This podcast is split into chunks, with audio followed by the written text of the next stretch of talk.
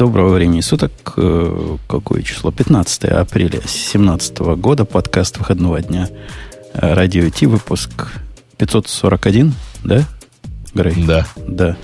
Состав полный. Слушай, Бобок, я когда в прошлый раз про День космонавтики, да что-то там, что-то там приговаривал про свой день рождения. Это он был, он, он на будет... следующей неделе. На а, следующей рано, неделе. Рано.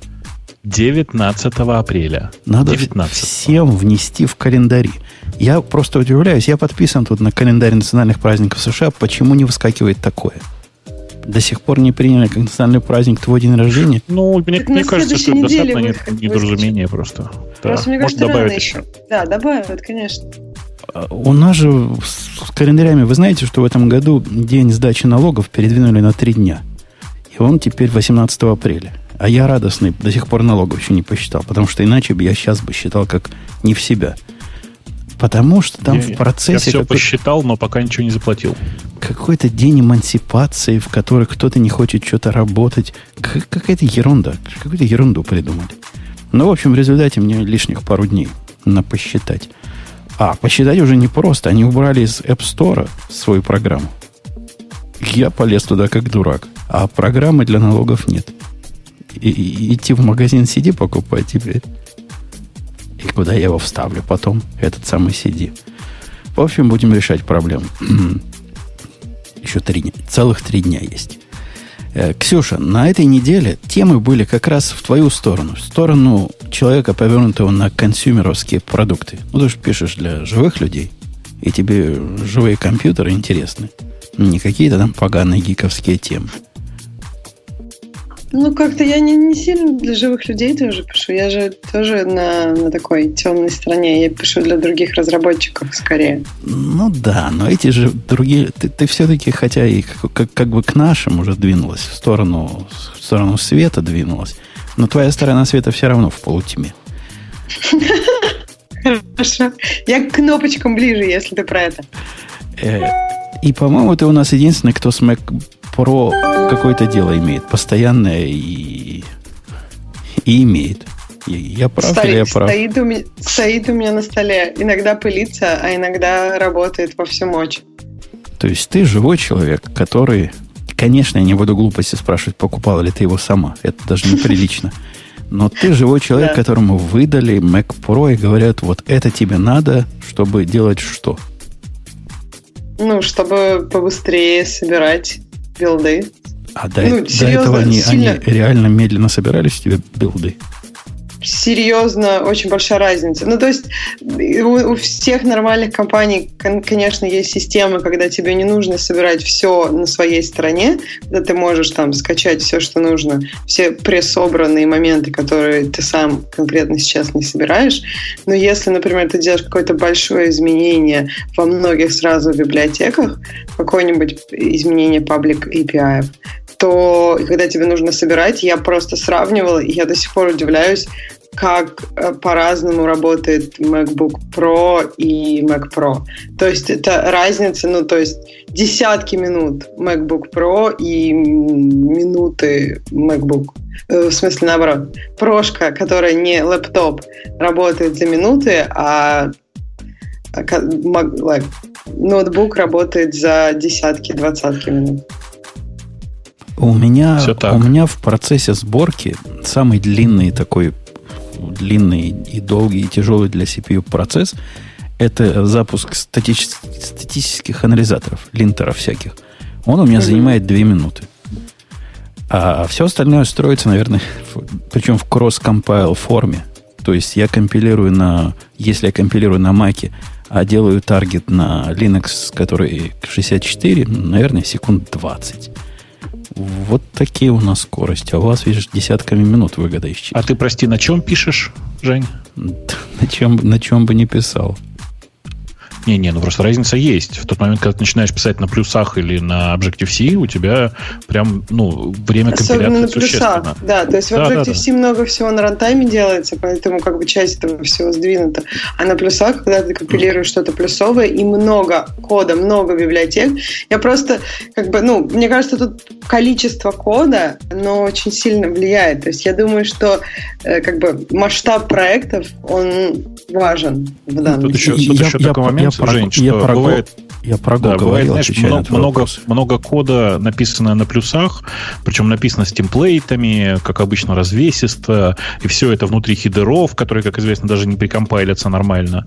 Э, в результате ты получаешь, ну, такую балалайку, которая иногда собирается по полчаса. Ничего удивительного здесь нет. А на Go ты просто не можешь пока так, так сделать.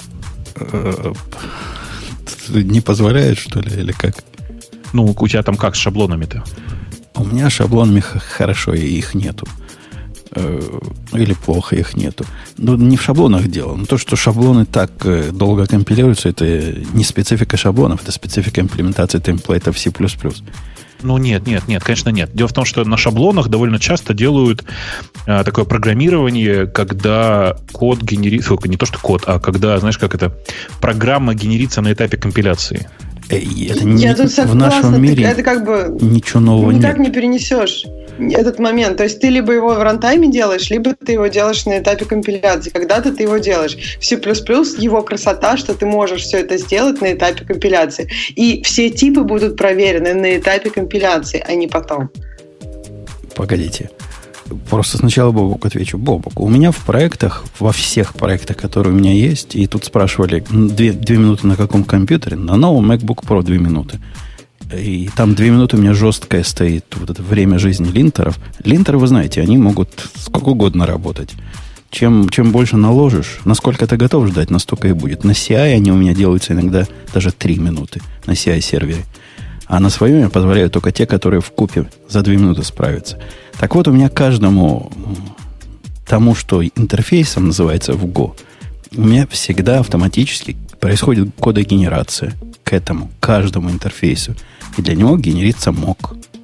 Ну вот тебе тоже кодогенерация. Это не, далеко не то же самое. Ну, я, правда, не то же самое. Я, я согласен. Я же помню, как я компилировал C++ и ходил курить.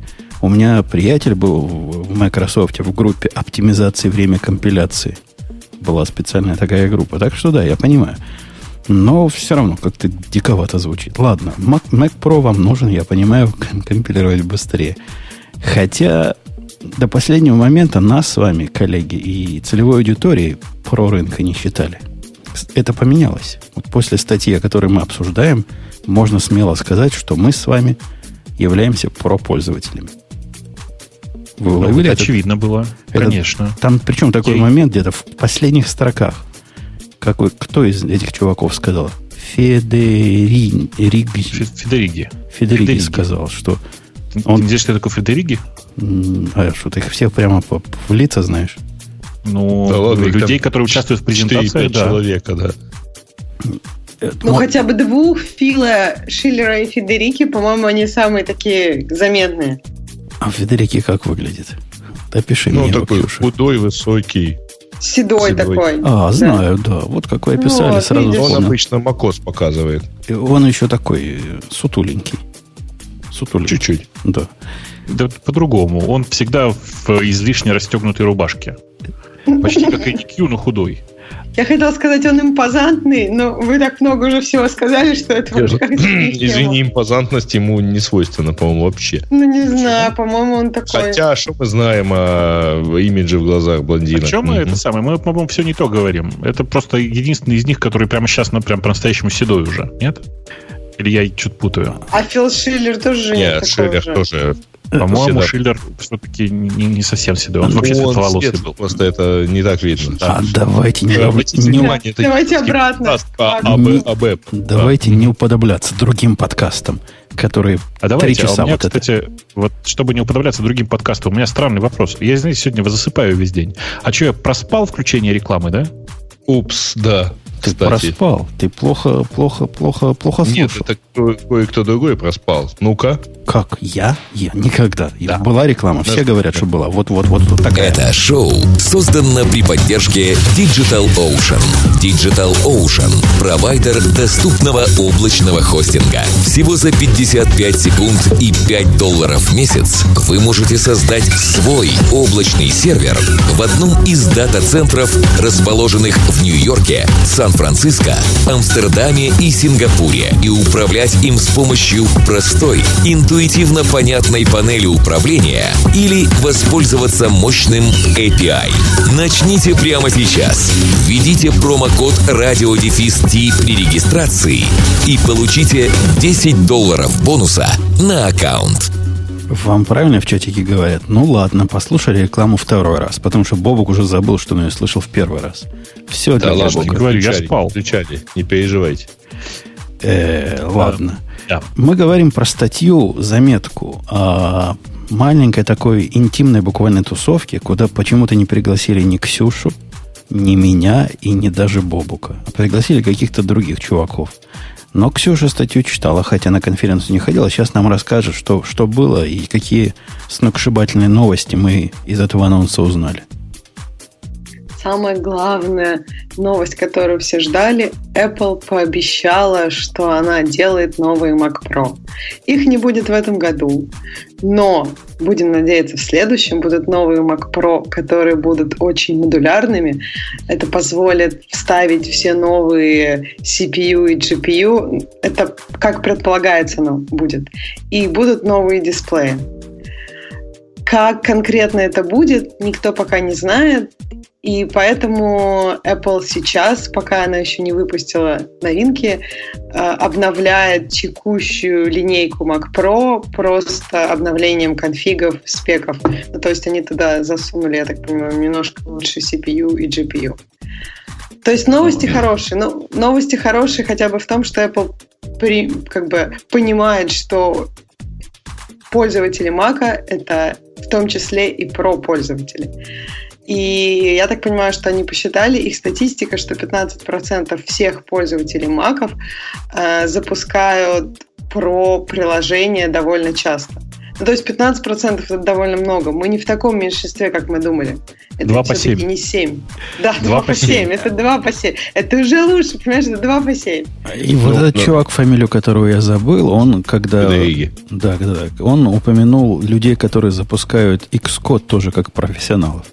Так что я не профессионал, Ксюша, я Xcode не запускаю, но ты-то наверняка среди них.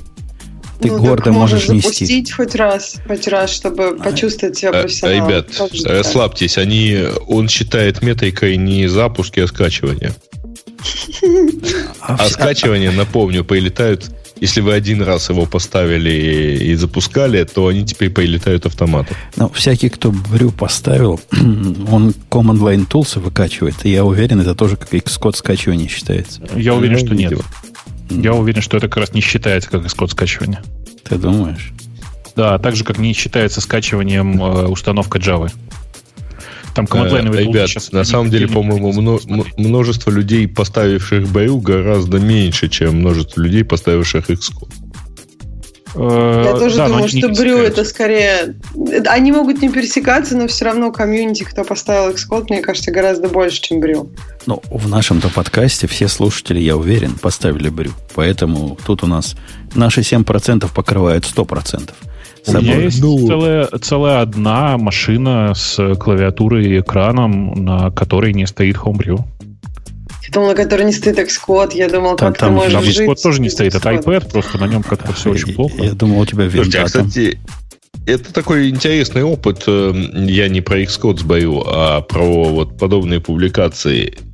Мало того, что Apple э, фактически публично что-то говорит на, свои, по- на тему своих планов, такая, она еще и э, говорит таким тонким завуалированным пиаром. Да нет, тут даже не это удивительно. То, что они говорят, это бывало. Но чтобы они вышли и сказали, мы тут факт-ап буквально. И наша концепция начальная Mac Pro оказалась вообще негодна никуда. Это они говорят практически прямым текстом. Они говорят две вещи. Во-первых, мы надеялись, что э, засунув все вместе и синтегрировав так замечательно, мы, значит, добьемся невероятных успехов и покроем весь этот рынок.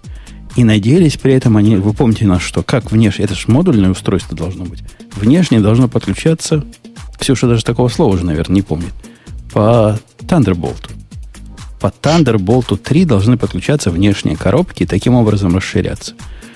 Но как-то не, не смогла. Не полетела эта идея. Вторая идея, видимо, Бобоку близка, они поставили на много маленьких э, GPU, когда индустрия пошла в, в мало больших GPU. Я правильно это перевожу часть? Ну, Фактически в один большой GPU. Да. Ну, по крайней мере, это то, как написано в этой статье. Люди перестали рассчитывать на SLI карточки, ну, собственно, карточки на большое количество разных маленьких GPU.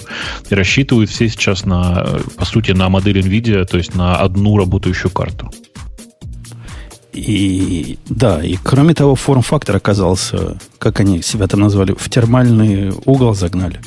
То есть они, видимо, ничего мощнее туда всунуть уже не могут, потому что физика. Физика не работает в таких размерах. То есть физика работает, только греется все сильно. Мне показалось, что это вообще очень похоже на то, что вот они попытались сделать не знаю, такой вот iPhone подход, все такое красивое. Просто эту же урну, я не знаю, хочется облизать, когда я первый раз увидел. И внутри все красиво. Но просто для про ситуаций такие штуки не очень работают. Во-первых, потому что про устройства не меняются каждый год, и хочется скорее расширять, чем менять. Во-вторых, ну, просто внешний вид не настолько важен. Это не самая главная характеристика про устройства. Слушайте, да ну нифига. Я напомню вам, что предыдущий Mac Pro тоже был очень даже неплохо выглядящим. Безусловно, он не был такой, такой slim секси, такой, как, как конечно, сейчас. slim секси. И он был равно. нормальный. Да он был похож на PC. То есть Нет. он ну, Нет, Ксюш, ты просто я, забыла, насколько они ужасно Я были. помню, я с, я с ними сидела куча. Это был такой огромный, гигантский. Ну, он был такой же формы. Понимаешь, у Apple многие компьютеры, они формы даже другой. И телефон был другой формы, когда он вышел. А этот был, в принципе, такой прямоугольной формы. Его, конечно, можно было так взять удобненько, потому что у него были такие... Я, я очень хорошо его помню. Я с ними в, сер- в серверных просидела. И под столом у меня он стоял. Короче, э, мне кажется, что, э, во-первых, при Джобсе они бы так рано не сдались. Э, уверен, что можно было заставить NVIDIA выпустить гораздо более низкопрофильную карту. Уверен, что гнутую, например, легко. На самом деле, ты сейчас думаешь, думаешь, что пошутил. Ну, это вполне себе реально. Э, и можно было заставить, там, не знаю, производителей памяти выпустить побольше старой памяти, еще что-нибудь. Ну, то есть, как бы я уверен, что они в старые времена бы не сдались. Там, на самом деле, если честно, у текущего Mac Pro, по большому счету, есть только одна родовая травма, с которой непонятно, что делать. На самом деле, у него слишком мало питания. Как бы, ну, у него просто не хватает блока питания для того, чтобы запитать современную видеокарту. Все остальное решаемо. Слово. А сколько у него питания? 450. А.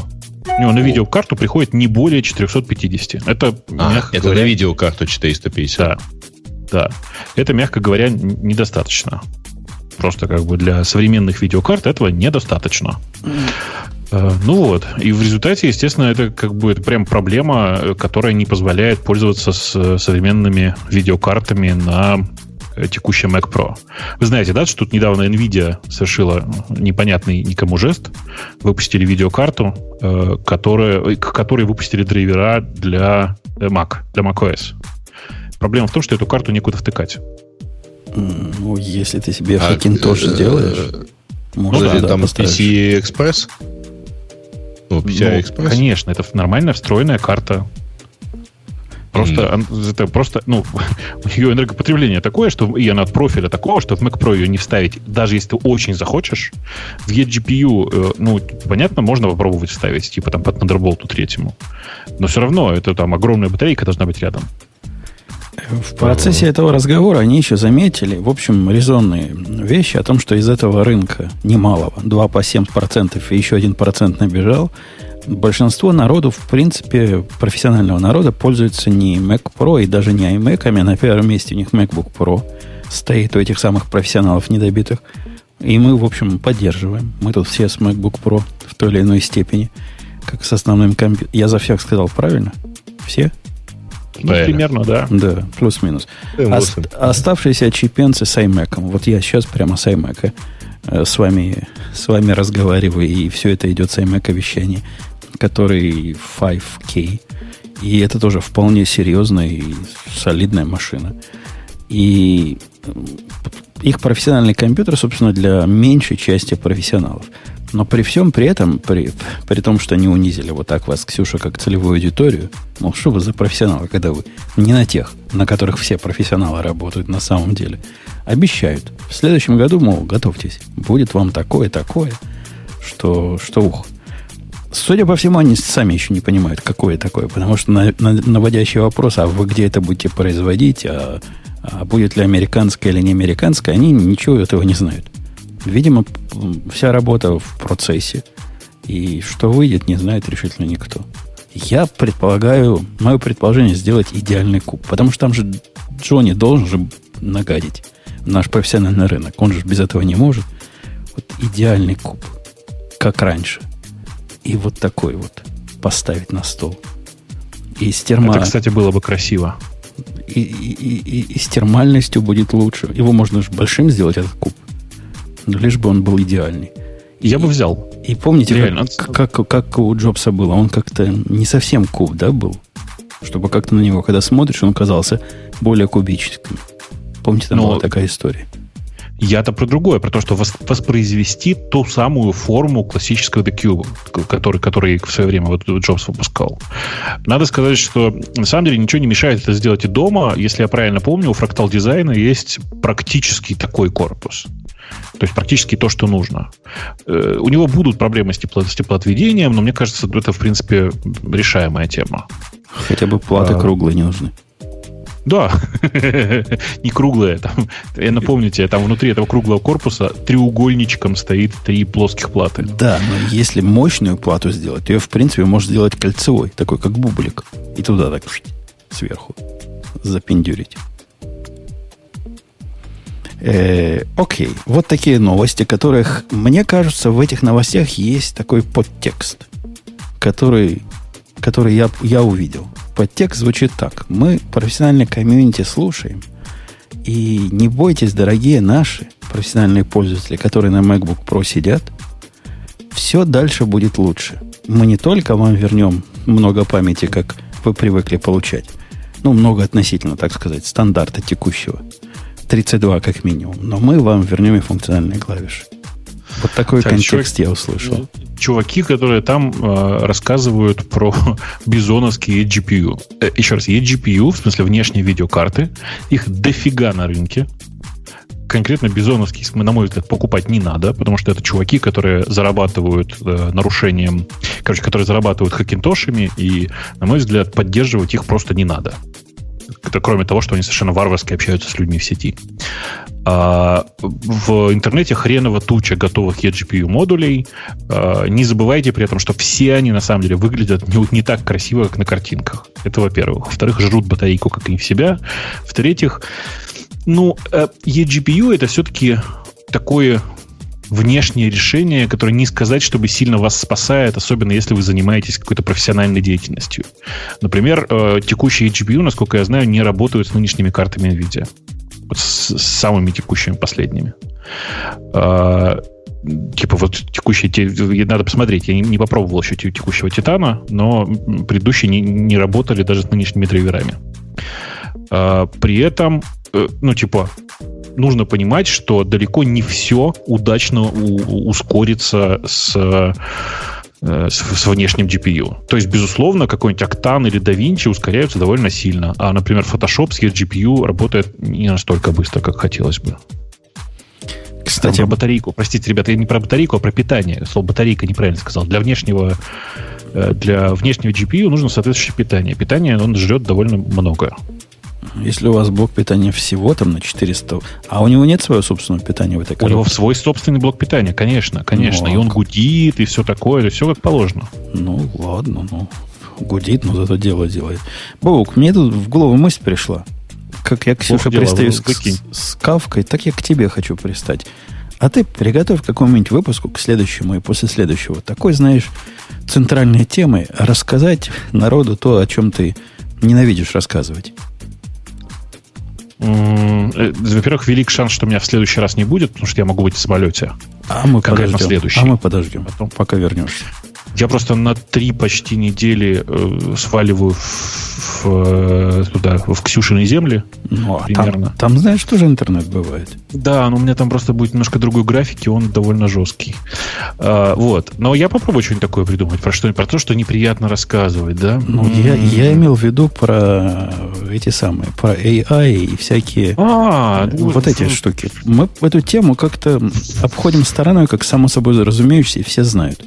Я а... тут прочитал лекцию довольно забавную, э, в которой показывал э, текущую версию своего личного персонального ассистента для автомобиля. Я тебе потом дам ссылочку посмотреть на конкретно вот это видео персонального ассистента. Так всем дай, почему только одну? Ну, я просто только... хочу ее прямо сейчас выкладывать куда-нибудь. Там где-то есть презентация, и где-то внутри ее лежит. А я вам... А, хочу вам-то всем я сейчас действительно тоже пошлю. Ну да, хотя бы нам. А это как-то персонально. Да. У нас, а. кстати, есть забавная тема про про то, что все не так просто с Big Data. Мне, кстати, интересно было бы мнение Бобука на этот счет. Все, ничего никак с Big Data? Не так просто. Ну, ты выберешь эту темочку, кликни на нее, сразу выберу. увидим, о чем ты говоришь. Сейчас. Пошла. Ладно, mm-hmm. пока она ищет, я ее выберу. Выбрал. Я уже выбрала. И я выбрал. А кто первый выбрал? Не знаю, мне кажется, я. Два раза выбрали. Наш, наш чатик в ботике, ботик в чатике говорит, что два раза. Но мы с тобой скорострельцы. Быстро выбрали. Э, ну, расскажи. Расскажи, почему все не так хорошо. Я уже давно говорил, ну, что, кажется... это большой, большой развод населения. И в этом подкасте мы уже как-то согласились, что дурят нашего брата. Мне тоже кажется, что мы об этом говорили, но я продолжаю слышать из разных источников обычно это люди, которые не работают в технологиях, которые продолжают говорить, компания нас все знают, это какой-то кошмар, э, что же будет с моими данными. Причем речь идет не о каких-то серьезных, ну не о каких-то приватных данных, например, номер твоей кредитной карты, а речь идет просто о данных, например, там, я не знаю, куда-нибудь свои фоточки постишь время от времени, все, компания обо мне все знает, и что она сделает с этими данными. И тут просто речь в этой статье автор немножко с другой стороны к этому подходит и пытается донести точку зрения, что если у компании есть много данных, не обязательно это означает, что компании эти данные очень легко использовать и очень легко из этих данных вывести какие-то конкретные действия, которые можно применить и которыми можно улучшить свой бизнес и там просто вот конвертировать эти данные в деньги каким-то прямым способом. И у меня история жизни не связанная вот с этими, с вашими глупостями, когда за пользователями следят. У меня был другой случай использования больших данных, когда пришло ко мне начальство по требованию заказчика. И начальство сказало, говорит, чувак, тут появились данные, которые мы используем для анализа с разрешением в наносекунду. Давай, мол, давай, поддерживай их. Я кричу криком, говорю, вы с ума посходили? Посмотрите на эти данные. Их там в сто раз больше, как минимум. Но оно не каждую наносекунду происходит. Раньше они были до миллисекунды, а теперь до наносекунды. Но все равно там ну, за, за одну миллисекунду 100 этих данных может теперь прийти. Я говорю, вы понимаете, сколько это будет стоить? Заказчик готов платить, сделай.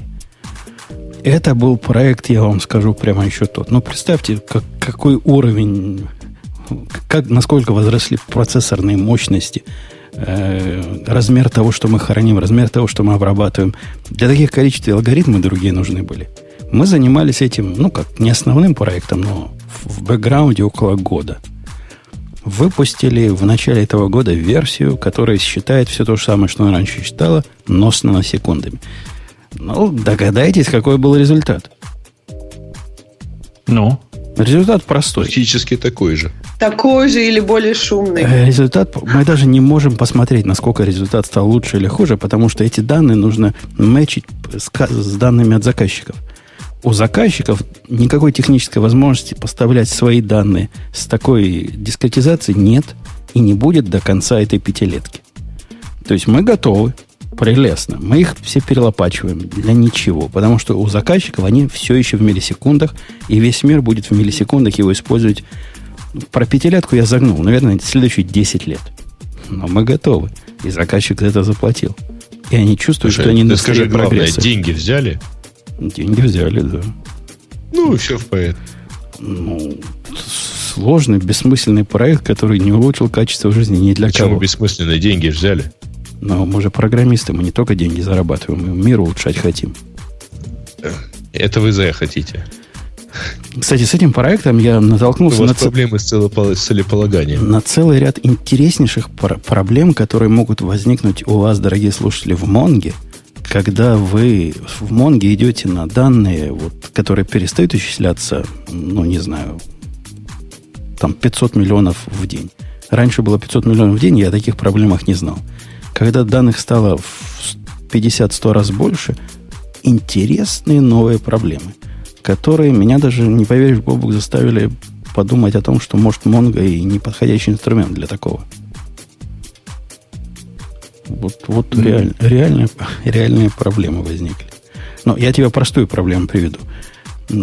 Когда ты пытаешься в Монге сделать запрос и отсортировать это по любому полю, э, вы, наверное, в курсе, да я слушаю, что у Монго есть жесткое ограничение, что размер того, что оно сортирует, если у этого того, что он сортирует, больше 32 мегабайт, всего 32 мегабайта, мегабайта, это жестко забито. Вот как 16 мегабайт это размер одного максимального документа, а 32 мегабайта это все, что в памяти оно может сортировать без индекса. А в моем случае все, все уже больше 32 мегабайт, ну просто по определению. Жень, Жень, но ты же помнишь, что это на самом деле на компайл тайме устанавливается просто. Это не жестко забито, это действительно просто устанавливается на этапе компиляции. Ну, я, Монгу что там компилировать буду. И 100 мегабайт в, в пиндюре туда. Э, Ну, вот Ну это да. то, что в первое в, в меня попало. То есть, а делать индексы, казалось бы, ерунда дело, но при таком количестве данных индексы тяжелые. Переиндексировать это дело вообще невозможно никак. Ну, то есть, только люди не живут, чтобы оно переиндексировало вот, эту, вот этот набор данных. Короче, для таких подобных данных надо какие-то специальные решения. Либо находить, либо придумывать. Я, я смотрю потихонечку в сторону альтернатив. Конечно, не реляционных. Какая тут реляция? Ну, что-то, что больше А- подходит. Альтернатива это что? Ну, я, я смотрю в сторону Кассандра конкретно. Ну, э, ф- подожди, но есть же куча написанных свежих всяких э, простеньких баз на, как это, сделанных на Go, как ты любишь. Нет? Как бы все тебе плохо? Типа, какая, какая база большая с шардингом, с такими нагрузками и с произвольным доступом, и которая чуть сложнее, чем key-value, ты можешь мне пальцем показать, написано на Go. Я не как-то, я, к сожалению, плохо помню сейчас все эти названия, но если ты поищешь, на самом деле, я думаю, что ты по, по сочетанию Cassandra и Go какой-нибудь implementation ты что-нибудь найдешь. У меня, ты понимаешь, при таких размерах тут уже такие экзотические проблемы возникают, что прямо вообще вот немного людей, судя по всему, работает с реально большими данными. Вот таким образом. Они ведь как все, все это делают. Стримят их в какой-то MapReduce, засовывают, пр- пр- пробежались по данным, чего-то из них извлекли, куда-то записали. И, и вот, это, вот это то, что Big Data в современном мире. Мне нужны как оперативные данные. Мне их постоянно надо дергать туда-сюда. Там юморят, говорят, Elasticsearch нормально подойдет. Спасибо, я поржал только что. А, Пишут Scilla DB. Видел такую? Нет. Первый раз слышу, Ну, честно сходи, говоря. посмотри. Я- Я как пошел на нее посмотреть, обнаружил, что я тоже ее уже видел. И это как раз типа попытка имплементации примерно Кассандры, как раз на Go, все дела, все как ты любишь. Ну, будем искать, будем, будем копать. В крайнем случае я могу и свой велосипед написать. Мои требования Так а настолько... почему не пересобрать го- этот, Да потому что и 100 мегабайт не, не, не решит мою проблему. Слушай, а ты, правда, серьезно, вот кроме шуток, э, там просто в чате написали, я вдруг подумал, а ты на ClickHouse не пробовал посмотреть? Нет. Нет.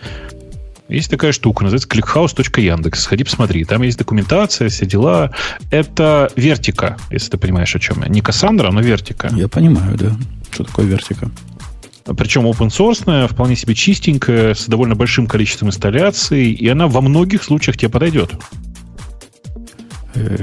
Ну, я погляжу. Я только в начале этого процесса. Я пока вот эту бессмысленную работу делаю на Монге вполне нормально. Просто есть определенные ограничения, и мы эти ограничения впилили на стороне, так сказать, э, клиента, который запрашивает. Мы просто не даем его загонять в такие случаи. Не разрешаем, например, сортировать по полю, по которому мы считаем, что сортировать бессмысленно. Если у него, например, там месяц данных. Если неделя данных, то ради бога, мы что угодно тебе отсортируем за неделю. А вот месяц, и ты хочешь по произвольному полю, иди. Иди кури ну, вот, я, вот, короче, в таких ситуациях нужно использовать Вертику или вот ClickHouse. Серьезно тебе говорю. Просто ты внезапно в чате сказали, я подумал, господи, я себя чуть по лбу не, не щелкнул. Сходи посмотри. Это же просто то, что тебе надо, по сути. Ну, трудно сказать, насколько мне надо. Именно оно. Ну, ну, будем, будем смотреть. Но, в смысле, э, просто я к тому, что, ну, ты понимаешь, да, что у нас там, типа, э, она используется в качестве основной базы данных внутри метрики. Метрика, знаешь, что такое, да? Ну, да, давайте по названию, да. Это такой счетчик, который вставляется в, ну, там, в миллионы сайтов, наверное, уже. Там, несколько, это, типа, как, как типа, это второй после Google Analytics в мире счетчик для сайтов. Ну вот смотри, тебе пишут, кто-то там обрабатывает 2 миллиона строк и счастлив как ну, слон. Это ну, детское количество. Я вручную могу 2 миллиона обработать. Я 500 ну, нет, миллионов я могу. Я могу 2 миллиона строк обработать. 500 тому, миллионов Монго вообще не, не вздрогнет. Все прекрасно будет. А вот когда, например, 50 миллиардов, это уже вообще другой, другой разговор идет. Э, ну, посмотри, короче, посмотри. Мне кажется, вот тебе вполне себе может зайти. Я тебе, если что, выдам прямой контакт с разработчиками, там все дела, как ты захочешь. Ок, Вообще она open source. Ок, ок, интересная идея. Будем держать в клювике. Э, Ксюша, так вот, с большими данными все плохо, я только что доказал. Обрабатывать их сложно. Пользоваться результатом этой аналитики тоже не очень понятно как. И главная их э, замануха, что вот скоро все холодильники начнут же про себя чего-то писать, и этих данных станет много-много, и вот с этими данными наконец-то мы устроим революцию. Бобук, а эту революцию, Ксюшину революцию, к твоей революции нельзя как-нибудь вместе? А Ксюшина революция это что? Ну, мы собираем много данных и не знаем, что с ними делать. А мы натравим а. на это твою, твою GPU, которая умеет делать типа AI. И пусть как-то разбирается с этим совсем. Но, э, ты знаешь, есть на самом деле некоторое количество интересных алгоритмов, которые позволяют на сырых данных что-то делать. Ну, типа, например, у нас э, долгое время, значит, ребята пилили такой набор алгоритмов, который позволяет на сырых логах э, делать, типа, делать э, всякий машин learning и все такое. Но все-таки целеполаганием должен заниматься человек. В смысле, зачем ты это делаешь? Какой, какого результата ты хочешь добиться? Что ты хочешь улучшить? Эти, над этим должен работать человек все равно. Это ж только ты определяешь, что тебе лучше, что тебе хуже. А к нам пришел недавно хедж-фонд. Вы знаете, хедж-фонды такие, да, бывают? Ну да, да. Один из самых крутых названий не скажу, но очень умные. Ну, это прямо конкретно умные чуваки. Там вообще часто умные чуваки работают. Я имею в виду с нашей части, с IT-части умные чуваки. Эти умные чуваки два года назад затеяли проект. Мы к ним тогда подкатывали, мол, дайте нам его, мы сделаем. Они говорят, не, мы сами умные, мы сами сделаем. Проект построения э, ну, аналитической отчетности по выполненным сделкам э, в исторической перспективе, и они его решили сделать вот этим умным способом. Научить э, вашу сеть, э, ну, генетик, алгоритмы всякие, какие, какие что-то строить, какие, какие сделки хорошие, какие плохие. И занимались этим два года активно. Вернулись теперь к нам, говорят, чуваки, не могли бы вы нам это все сделать только без, без всякого AI? А то, говорит, работает хорошо, только херню какую-то в результате получил.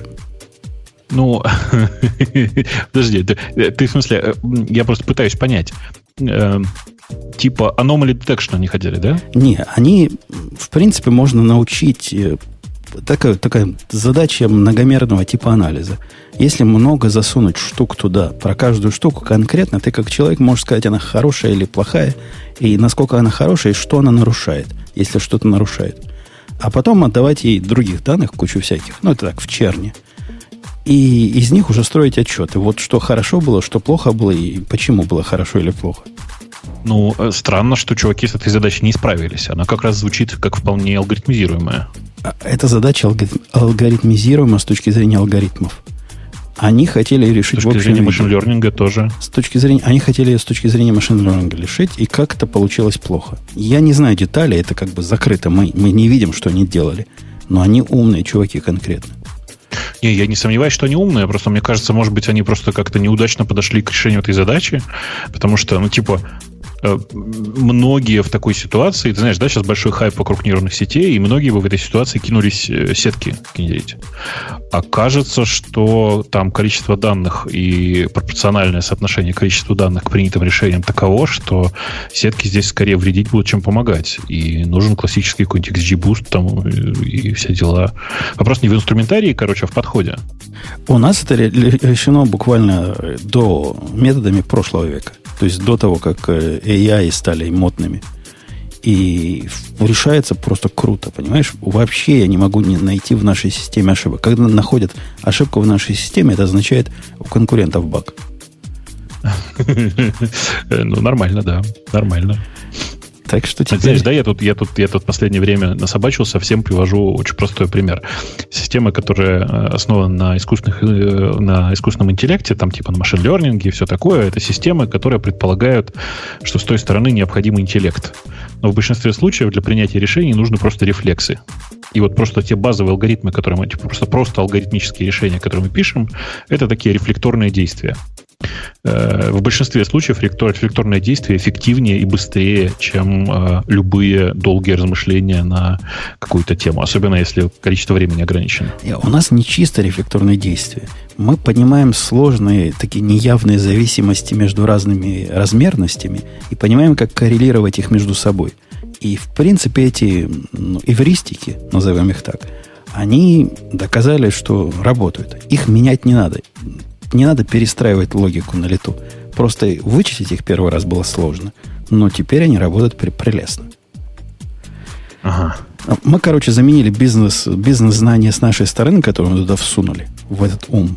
С, это как бы наш подход. А их подход, мы накопим этот бизнес-знание при помощи большого количества данных, которые мы через эту штуку прогоним. Как-то не получилось. Ну, короче, мне, мне, мне как раз кажется, что это довольно спорная была идея э, о том, что э, нужно здесь все делать машин-лернингом, но даже, даже несмотря на то, что она спорная, я уверен, что можно было достичь результата. Думаю, что чуваки просто ну, неудачно зашли или неудачных исполнителей нашли, или еще что-нибудь. Получилось не очень хорошо. Ну, может быть. Правда, мы никогда не узнаем, но теперь они вернулись в семью. И это не может не радовать. Да. Как-то мы обиняками про Ксюшину тему. А Ксюше слова не даем сказать. Ксюша, а твой опыт какой с большими данными? Вот ты их э, всасываешь, всасываешь. Что ты с ними делаешь потом? Ну, я не занимаюсь этим, поэтому мне интересно мнение тех, кто занимается. Мне кажется, ты интересную мысль сказал, что э, на тех же больших данных, то есть вот ты собрал больше данных с наносекундами, но используются одни и те же алгоритмы. И мне кажется, что вот с этим есть проблема. То есть вот те алгоритмы, которые сейчас используются для обработки данных и которые бывают успешными, они, то есть там нет такой прямой зависимости. То есть если мы скормим им больше данных, насколько я понимаю, они не станут от этого более успешными. Либо менее, либо так же. И тут есть проблема. Ну, это мой такой очень дилетантский взгляд. Не, это, это взгляд думаешь? не дилетантский. Я не раз тут уже... у нас даже анекдот ходит на работе, что мы каждый день получаем от... Э, ну, с разных мест, там, не знаю, 2 миллиарда данных, минимально необходимых, 2 миллиарда записей, минимально необходимых для нашей работы, а в принципе 99% точности мы, мы, мы могли бы достичь при помощи использования 5% от этих данных. И это вот прям медицинский факт. И людей, которым надо вот тот 1%, их совсем немного. Их точно недостаточно много, чтобы оправдывать э, цену и сложность этого решения. Так что может очень даже быть, что большие данные переоценены. Да нет, нет, мы просто не умеем с ними работать.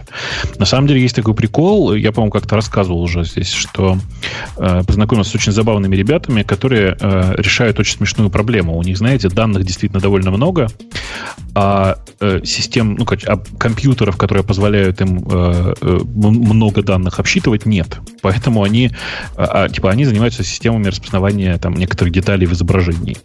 Поэтому они, прежде чем э, натравливать на свою большую базу данных эту систему для обучения по распознаванию, они предварительно прошлись по своей базе и с помощью другого алгоритма, тоже самонаписанного, выбрали те, сейчас скажу, выбрали те изображения, обучение на которых приводит к наилучшему результату. То есть уменьшили свою обучающую выборку в 10-15 раз, сохранив, по сути, примерно тот же уровень результата. Таких трюков со временем будет все больше и больше, потому что количество данных растет, а быстродействие компьютеров растет не так быстро, как нам бы хотелось. Окей. Okay. Ну, то есть я и говорю, получается, мы оставляем алгоритмы, которые работают не на таких больших выборках, просто мы как-то предподготавливаем выборку, правильно? Мы ее как-то чистим, ну, она да. такая получше становится. И мы получаем, в принципе, почти... Ну, то есть, но все равно согласись, что это данные, получается, как бы итоговый результат, вот как вот он сказал, 99% мы можем как бы получить из 5% э, от данных, которые мы используем. Да, да, понимаешь, тут видишь, тут э, вот какая сложность. Вот, вот в чем проблема. Смотри, вот у тебя есть, например, у меня есть любимый пример распознавания голоса, да, вот смотри, вот у тебя есть распознавание голоса, которое работает с точностью 98%. И вот, казалось бы, ты его можешь улучшить на 1 процентный пункт до 99%. Вот представила себе, да? Угу. Казалось бы, вот это 1%. Зачем вам за ним гнаться-то? Но на самом деле, э, если посмотреть с обратной стороны, ты можешь уменьшить количество ошибок вдвое. Э, уменьшить количество ошибок вдвое, сделав прыжочек всего на 1%. То есть да. во, многих, во многих кусках, во многих системах, где мы работаем с большими данными, мы добрались до такого э, до такого качества, в котором улучшение на один какой-то жалкий процентик на самом-то деле приводит к радикальному изменению качества продукта. Короче, я к чему все? К тому, что есть много задач, для решения которых прямо сейчас, конечно, не нужна вся полнота данных. Но кажется, что там в ближайшем будущем, в течение, не знаю, трех-пяти лет, мы почти везде дойдем до такого состояния, где максимум данных приводит к максимуму результата. И достигать максимума результата будет как раз считаться нормой. Ну, подожди, то есть ты считаешь, это будет э, из-за изменения самих алгоритмов или от предподготовки данных и больше трюков? Я считаю, что это будет и то, и другое, и третье. Я уверен, что мы будем работать с полным набором данных. Так же, как человек, ведь он не откидывает ненужные ему данные перед, перед обучением. Нет, он работает со всеми теми данными, которые приходят к тебе в голову. Короче, мне кажется, что это вполне ну, почему себе... мы преподготавливаем данные? То есть человек идет в школу, и про школьные программы идут там огромные дебаты, чему учить, чему нет. Можно же просто дампнуть да, все в любом но, порядке. Но, понимаешь, мы сейчас не на том уровне для, в, в системах искусственного интеллекта, чтобы обсуждать школу школьную программу. Мы сейчас на уровне двух-трехлетнего ребенка, а он, понимаешь, как бы старается работать со всей полнотой информации. Когда даже излишнюю полноту информации как бы забирает для того, чтобы довольно быстро обучаться. Ну вот, а когда мы дойдем до стадии, что о, у нас искусственный интеллект, который пошел в школу, ну, в этот момент, наверное, можно будет всерьез про это э, поговорить, как уменьшить количество данных и как выбрать только те данные, которые приносят ему пользу. У меня на днях... Ну, это как бы новый вызов для масс-статистики придумать новое понятие релевантной выборке.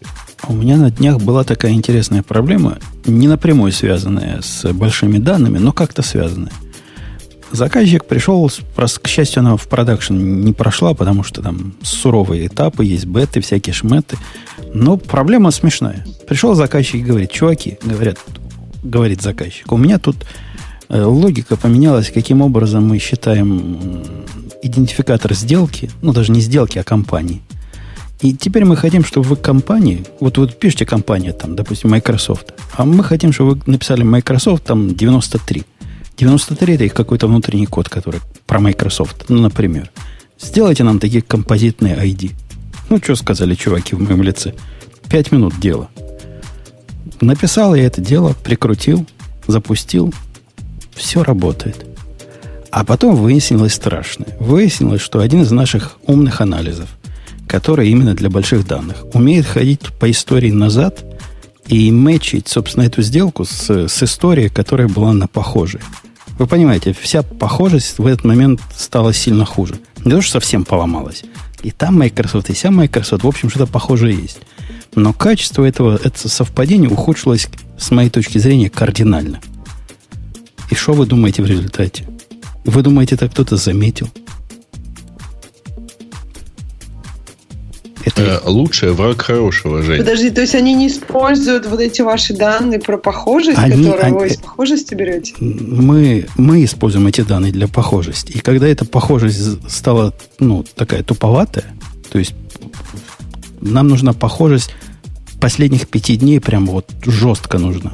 Мы от этой похожести часть, э, часть алгоритма, аж 10% можем ну, повысить э, цену этой информации. Аж на 10%. Это прям дофига.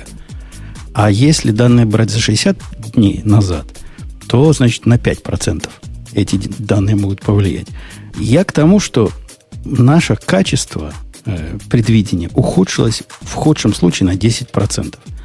И mm-hmm. оказалось, что рынку эти 10% не особо, целых 10% в худшем случае не особо и важны. То есть вот это сам, одна из самых сложных частей, вот анализ назад во времени, которая случайно пострадала от этого, казалось бы, невинного изменения, показала, что рынку по большому счету и без этого хорошо – ну да, мне кажется, это мы опять же про ту же идею, что самая сложная часть улучшает наши данные там на, на, на какую-то незначительную величину, и что если она ломается, это самая сложная часть, даже не всегда легко заметить. Ну, это, наверное, просто какой-то вклад в будущее. То есть, по идее, мы надеемся, что это, эта самая сложная часть будет улучшаться и приносить вам 50% в каком-то обозримом будущем. Не знаю. Я, главное, отключался ненадолго, подключился, а вы тут уже про 50%.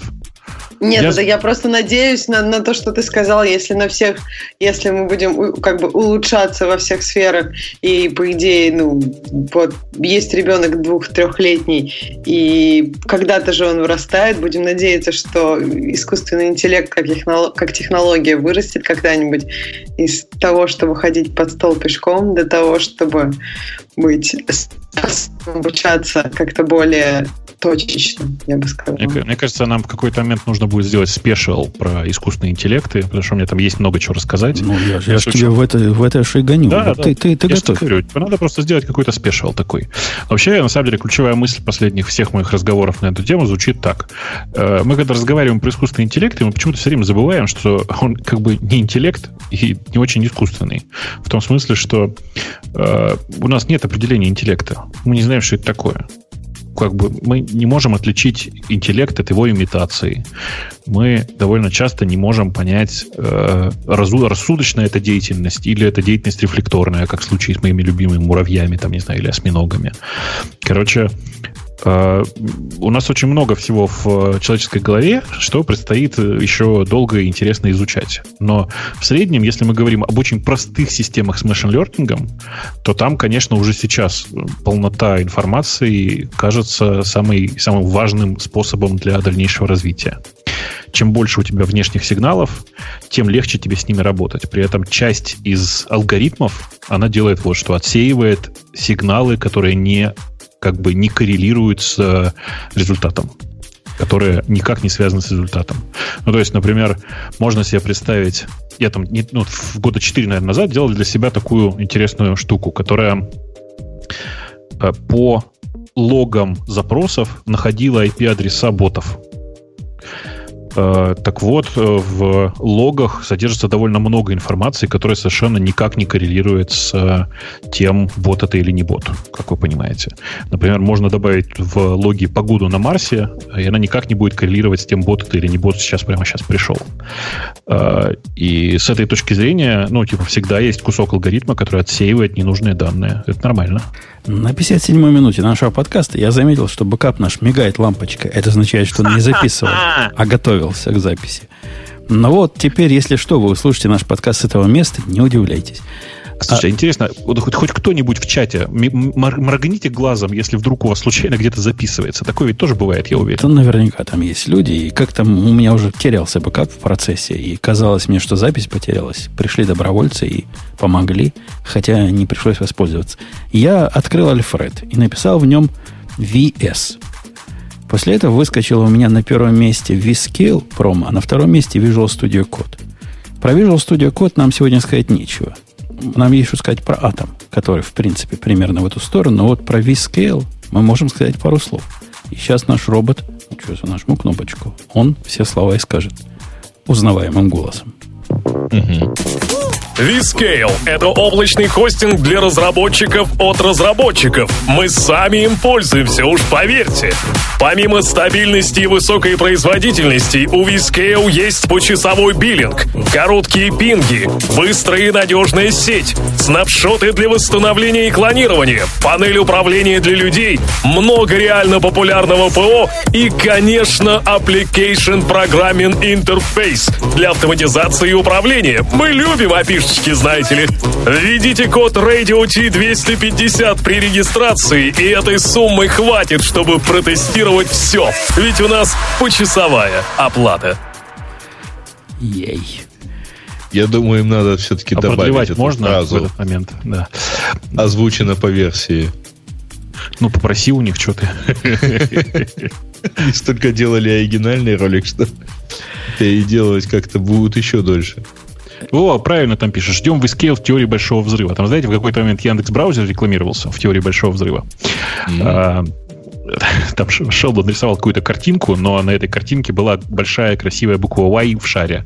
Как ты понимаешь, все сразу определили, что это реклама Яндекс браузера. И Единственный, кто высказался против, это команда э, Яндекс браузера, которая в Твиттере официально заявила, что не может ни подтвердить, ни опровергнуть, что это реклама Яндекс браузера. По-моему, это была отличная шутка. Да. Э, У нас, у нас вышел новый атом. И для тех, кто атомом пользуется, наверное, э, э, радость от того, что вышло. Э, 1.16 версия вышла. Как-то она у меня не везде обновилась, но где, где важно, обновилась. А важно мне на ноутбуке, а важно потому, что наши коллеги из, из IntelliJ IDEA все еще сосут лапу и грызут бананы, и совершенно невозможно пользоваться их штукой, их продуктом на макбуках, не убивая батарейки. Приходится на атоме. На 1.16 ничего такого, что вы сказали прямо вау-вау не появилось, за исключением вот красивых тулбаров. Появились бы красивые тулбары. Их теперь целых три вида можно сделать. Не поверишь. То есть, то есть э, а в нормальное быстродействие в текстовом редакторе они добавят в следующей версии. Я правильно понимаю, да? Он, он достаточно шустрый, он не нагружает. На нем у меня MacBook Pro живет 8 часов. Чего тебе еще хочется от атома? А мне а, что хочется, ты, чтобы... а ты больше ничего не делаешь на MacBook Pro в этот момент, да? Когда я программирую код, ну, я его еще отлаживаю. Но, в принципе, я основное время в атоме во время программирования провожу. Отвечая на твой вопрос. В чате пишут, опять атом на Calculate Linux полдня собирать. Слушайте, а я так люблю этот старый стрип из старого комикса, когда гентушник показывает чуваку, смотри, смотри, какой у меня красивый, супер быстрый Linux, у меня вообще ядро кастомное собрано, собрано все дела. А что так тормозит-то? Да, слушай, у меня там просто свежий OpenOffice собирается прямо сейчас. Вот э, люди, которые собирают себе отдельно бинарники с максимальной оптимизацией, вы понимаете, что вы очень неоптимально используете ресурсы собственного компьютера? Но Вообще, версия, версия кстати- вот эта версия, о которой я говорю, чтобы ты понимал, какие три вида тулбаров есть. Есть, как у всех. Есть очень плохой, есть очень хороший. Вот такие три версии можно выбрать себе. Как у всех, это просто будет тулбар, как у любого, любой другой программы на свете. Ну, это беспонтово, согласись. Ну, что это такое? Ну да, да, согласен с тобой. Есть понтовый, которым я пользуюсь. Это черненькая такая, ну, в, цвет темы, нарисованный toolbar. Э, Не toolbar, статус. Ну, вот этот title bar, title bar. Title bar, Title верхняя bar. полоска, короче. Верхняя, полоска, да. Нарисованный черненький, прямо в стиле, все дела. И он уже давно был до этого. И, ну, давно. Пару версий уже как добавили. Прелесен, хорош. Я удивляюсь, что у других программ такого нет пока. И третий есть. Вот этот третий, это как бы просто плохой. То есть он, он просто, он какой-то широкий, странный, какой-то непропорциональный. Для, наверное, для хипстеров. Я не знаю, кому он нужен. Но вот теперь есть и такой. Называется, по-моему, Custom Inset. Это, ну, страшное дело. Ну вот, попробуйте, удивитесь. Какое чувство прекрасного у авторов этого самого атома. Ну и так по, по мелочам там, ну, реально то, что я не, не могу сказать, что это типа большое дело, но просто раньше это плохо работало. Список символов э, у меня это на команд R, по-моему, это у всех так. Когда нажимаешь или, или, или, или Option R, показывает список символов, то бишь функций и разных объявлений вот внутри того рабочего э, файла, с которым ты работаешь прямо сейчас. Раньше это не работало, если запускаешь атом не из шелла. То есть ему надо было environment откуда-то брать, видимо, а иначе он эти таги не находил. Теперь работает прямо как, как надо. Они время от времени эту штуку ломают, потом чинят, потом ломают, потом чинят. Сейчас как раз этап, когда починили. И меня это радует. Но 1.17 будет. И в 1.17 они добавили, собираются добавить, еще не добавили. Только бета пока есть. Очень крутую идею. У них наконец-то появится поддержка э, Docs. Docs. Теперь все дополнительные панели будут стандартизованные доксы, которые ты можешь открыть, закрыть единым образом, в которые программисты, которые те или иные плагины пишут, свое могут добавить. Это вообще богатый API и богатые возможности открывает. Сейчас это делается по-партизански, то есть кто как может, то так и пишет. А теперь эти доксы будут одинаковые везде, и, по-моему, это очень круто. Это большой дел. Мне не нравится, как они сделаны интерфейс на эти доки. Я понимаю, о чем ты говоришь, о боковой панельке, да? Не только боковые, боковые, нижние, ну, верхние, о, панельки. О панельках, панельках да. Мне из всех таких доков, на самом деле, нравились только боковые выезжающие панели у TextMate. Помнишь, какие были?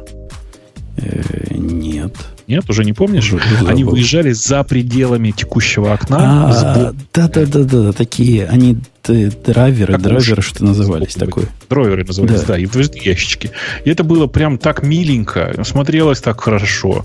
И ты сразу понимал, что это штука, на которую ты кликнешь, и он сразу обратно закроется. Ну, короче, было очень прикольно. Очень жалко, что интерфейсная эта штука не прижилась. Вообще, э, э, надо сказать, что Atom целиком и полностью вписывается в мою концепцию о том, что э, кроссплатформенное программирование или там типа программирование, которое одинаково, типа, программы, которые одинаково плохо выглядят на всех платформах, они еще и тормозят при этом, обычно говорю я. И вот, судя по всему, так оно и есть. Э, Atom для меня это как раз синоним очень медленно работающего редактора. Не, я понимаю, что есть идея есть куда идти. Там есть ну, другая не, не все, не все да. на электроне, которые написаны, такие плохие. Вот VS Code, например. Кстати, в VS Code, вы слышали? Большое дело. Я не мог по этому поводу не радоваться уже. Но порадуюсь второй раз. У них теперь можно вот эту полосочку раскрасить, как ты хочешь. Да, Прошло да, всего ты, три года моих. Два раза, да. Три года да. моих. Не-не, без всяких плагинов. Все уже. Это уже вот ну, из коробки. Не надо ничего хакать. Уже ну, прямо и, можно. Я должен сказать, что VS Code для меня э, прямо на глаз существенно быстрее, чем Atom. И, ну, мне кажется, с этим даже глупо спорить. Он, безусловно, гораздо меньше, как fancy, как по-русски. Он, он не фичаст. Он не фичаст, и самое главное, да. отсутствие фичастости. Фичаст, это тоже не по-русски. Фи- отсутствие фичастости в сторону открытия хотя бы двух проектов рядом в Workspace, это абсолютно невозможно. Они обещают это сделать в ближайшее время. Но пока я исключительно из-за этого я с ним жить не могу. У меня нет такого проекта, который мне хотелось бы вот соло видеть. Что-то надо вокруг еще смотреть. Должен сказать при этом, что у меня сейчас по-прежнему фавориты, список фаворитных редакторов выглядит одинаково. Я по-прежнему больше всего пользуюсь Emacs. У меня есть в качестве второго редактора Sublime, которым я редко-редко, но иногда все-таки пользуюсь. А, ну и вот на третьем месте VS Code э, тупо потому, что он как минимум э, шустрее существенно, чем текущий атом. У, у меня лично Sublime остался ровно для одной функции – он у меня, у меня весь workflow наших подкастов на Sublime завязан. Вот буквально все. Включая от э, проверки э, текста на ошибки. И о, все, все делается через Sublime, исторически. Все остальное перешло в Atom. Ну, все, где нормальное редактирование текста. А VS Code пока чисто на поиграться запустить. Ну, нет у меня таких проектов, где VS Code мог бы работать. Увы и. Ну, короче, для меня это все, правда, довольно странно, потому что, повторюсь еще раз, я не могу пользоваться атомом, он просто на моих файлах даже тормозит. Может быть, здесь дело в том, что он, правда, не очень хорошо работает с питоном. Я могу сделать на это скидку. Но непонятно тогда, почему настолько лучше работает VS Code. Понимаешь? Он тормозит на питоновских. У меня нормально, со всеми плагинами, с пепами, шмепами, со всеми делами вроде работает. Я не знаю, что значит тормозит в твоем понимании. Тормозит открывать их или что делать? Тормозит в буквальном смысле, когда ты с ним работаешь. И открывать-то он тоже тормозит, но это как бы ладно, дело привычное. он тормозит, когда ты с ними работаешь. Я бы предположил, что ты его готовить не умеешь, хотя что там готовить? Да, безусловно. Конечно, я во всем виноват, это совершенно не вопрос. Но с практической точки зрения, э, видишь, у меня как бы остальные редакторы работают хорошо, а Atom не очень. И, может быть, дело в дефолтах. Может быть, в дефолтах нужно что-то поменять. Э, потом, видишь, VS Code еще, кроме всего прочего, для меня существенно выигрывает, потому что у него действительно очень быстро работают все его рефакторинг тулзы, и все вот, короче, все это там э, go to definition и всякие такие штуки, э, ради которых, собственно говоря, и имеет смысл использовать все эти странные редакторы. Во всем остальном, ну, типа, есть Sublime, есть Emacs, для консоли периодически можно вообще хоть Vim запустить. Ну, в Sublime, строго говоря, Go to Definition тоже работает и в Python, и в Go, и во всех делах. Что ты? Да, да, это, это, нужно специальный модуль поставить э, для этого. Ну, конечно, да, и с такой-то матью. А, а тут я случайно да. поставил себе этот кайт. Ты видел кайт, это позорище? Да, да, да, конечно. Да. Согласен с обоими словами, в том числе с позорищем. Э, ужас. Как... Я даже не знаю, что я кликнул, но как хочу развидеть. Если вы не видели, вы попробуйте. И тоже заходите развидеть. Э, ладно, атом... А вы же эту статью тоже... Кто-то, кто-то же ее добавил, да, про то, что электрон это флеш. А, электрон это флеш. Богатая, ну, не я добавил, ну да. Богатая, кстати, статья. И есть о чем поговорить. Но чувак просто не с того конца немножко залез в эту тему. Хотя с ну, пафосом я согласен. Зашел, да. Он сошел со Slack и сошел с проверок CPU. В основном-то народ не на Slack ругается, а ругается на Spotify. Spotify тоже вот такой электроновский, видимо, клиент. Угу. Ксюша, у тебя есть? И не Spotify? только они, на самом деле. У меня есть Spotify, и он действительно написан, ну, только не на электроне. Он написан на WebKit, ну, в смысле, он на, на хроме mm написан. И... Его просто написали еще до появления электрона. Окей, и он действительно вот это живет вот 98% как, как, как, как не знаю. Слушай, ну это фактически, помнишь этот MailPlane для Gmail? Ну, да. это фактически такой вот э, отдельный себе Chrome в нужной обертке, и все. Да, но поднимать целый хром, автор, автор о чем говорит? Он говорит о том, что мы тут из пушки, буквально даже не из пушки, а из, из э, установки массового ведения огня бьем по площадям, когда нам надо вообще ерунда какая-то. Ну что за интерфейс такой нужен э, Spotify, что ему нужна вся моща хрома?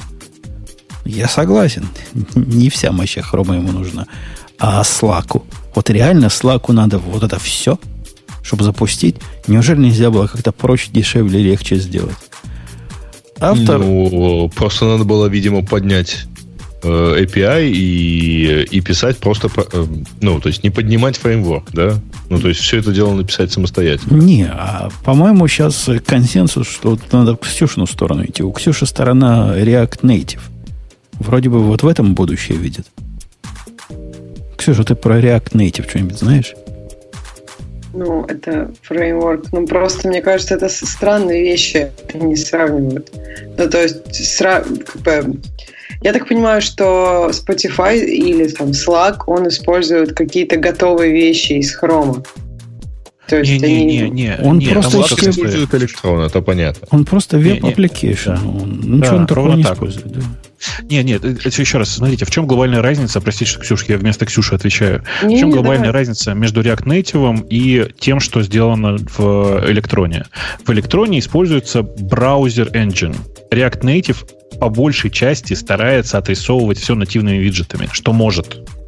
Так это, ну, это просто, мне кажется, совершенно разные вещи разные сравниваются. Подходы, Если мы говорим конечно. про React Native, это напис... ну, еди... как бы единая часть тут напиши один раз. То есть на React Native ты напишешь один раз, и на веб, как бы на использование веб-технологий ты напишешь один раз. Но React Native у тебя, у тебя получится несколько разных бинарей для разных платформ, которые будут native.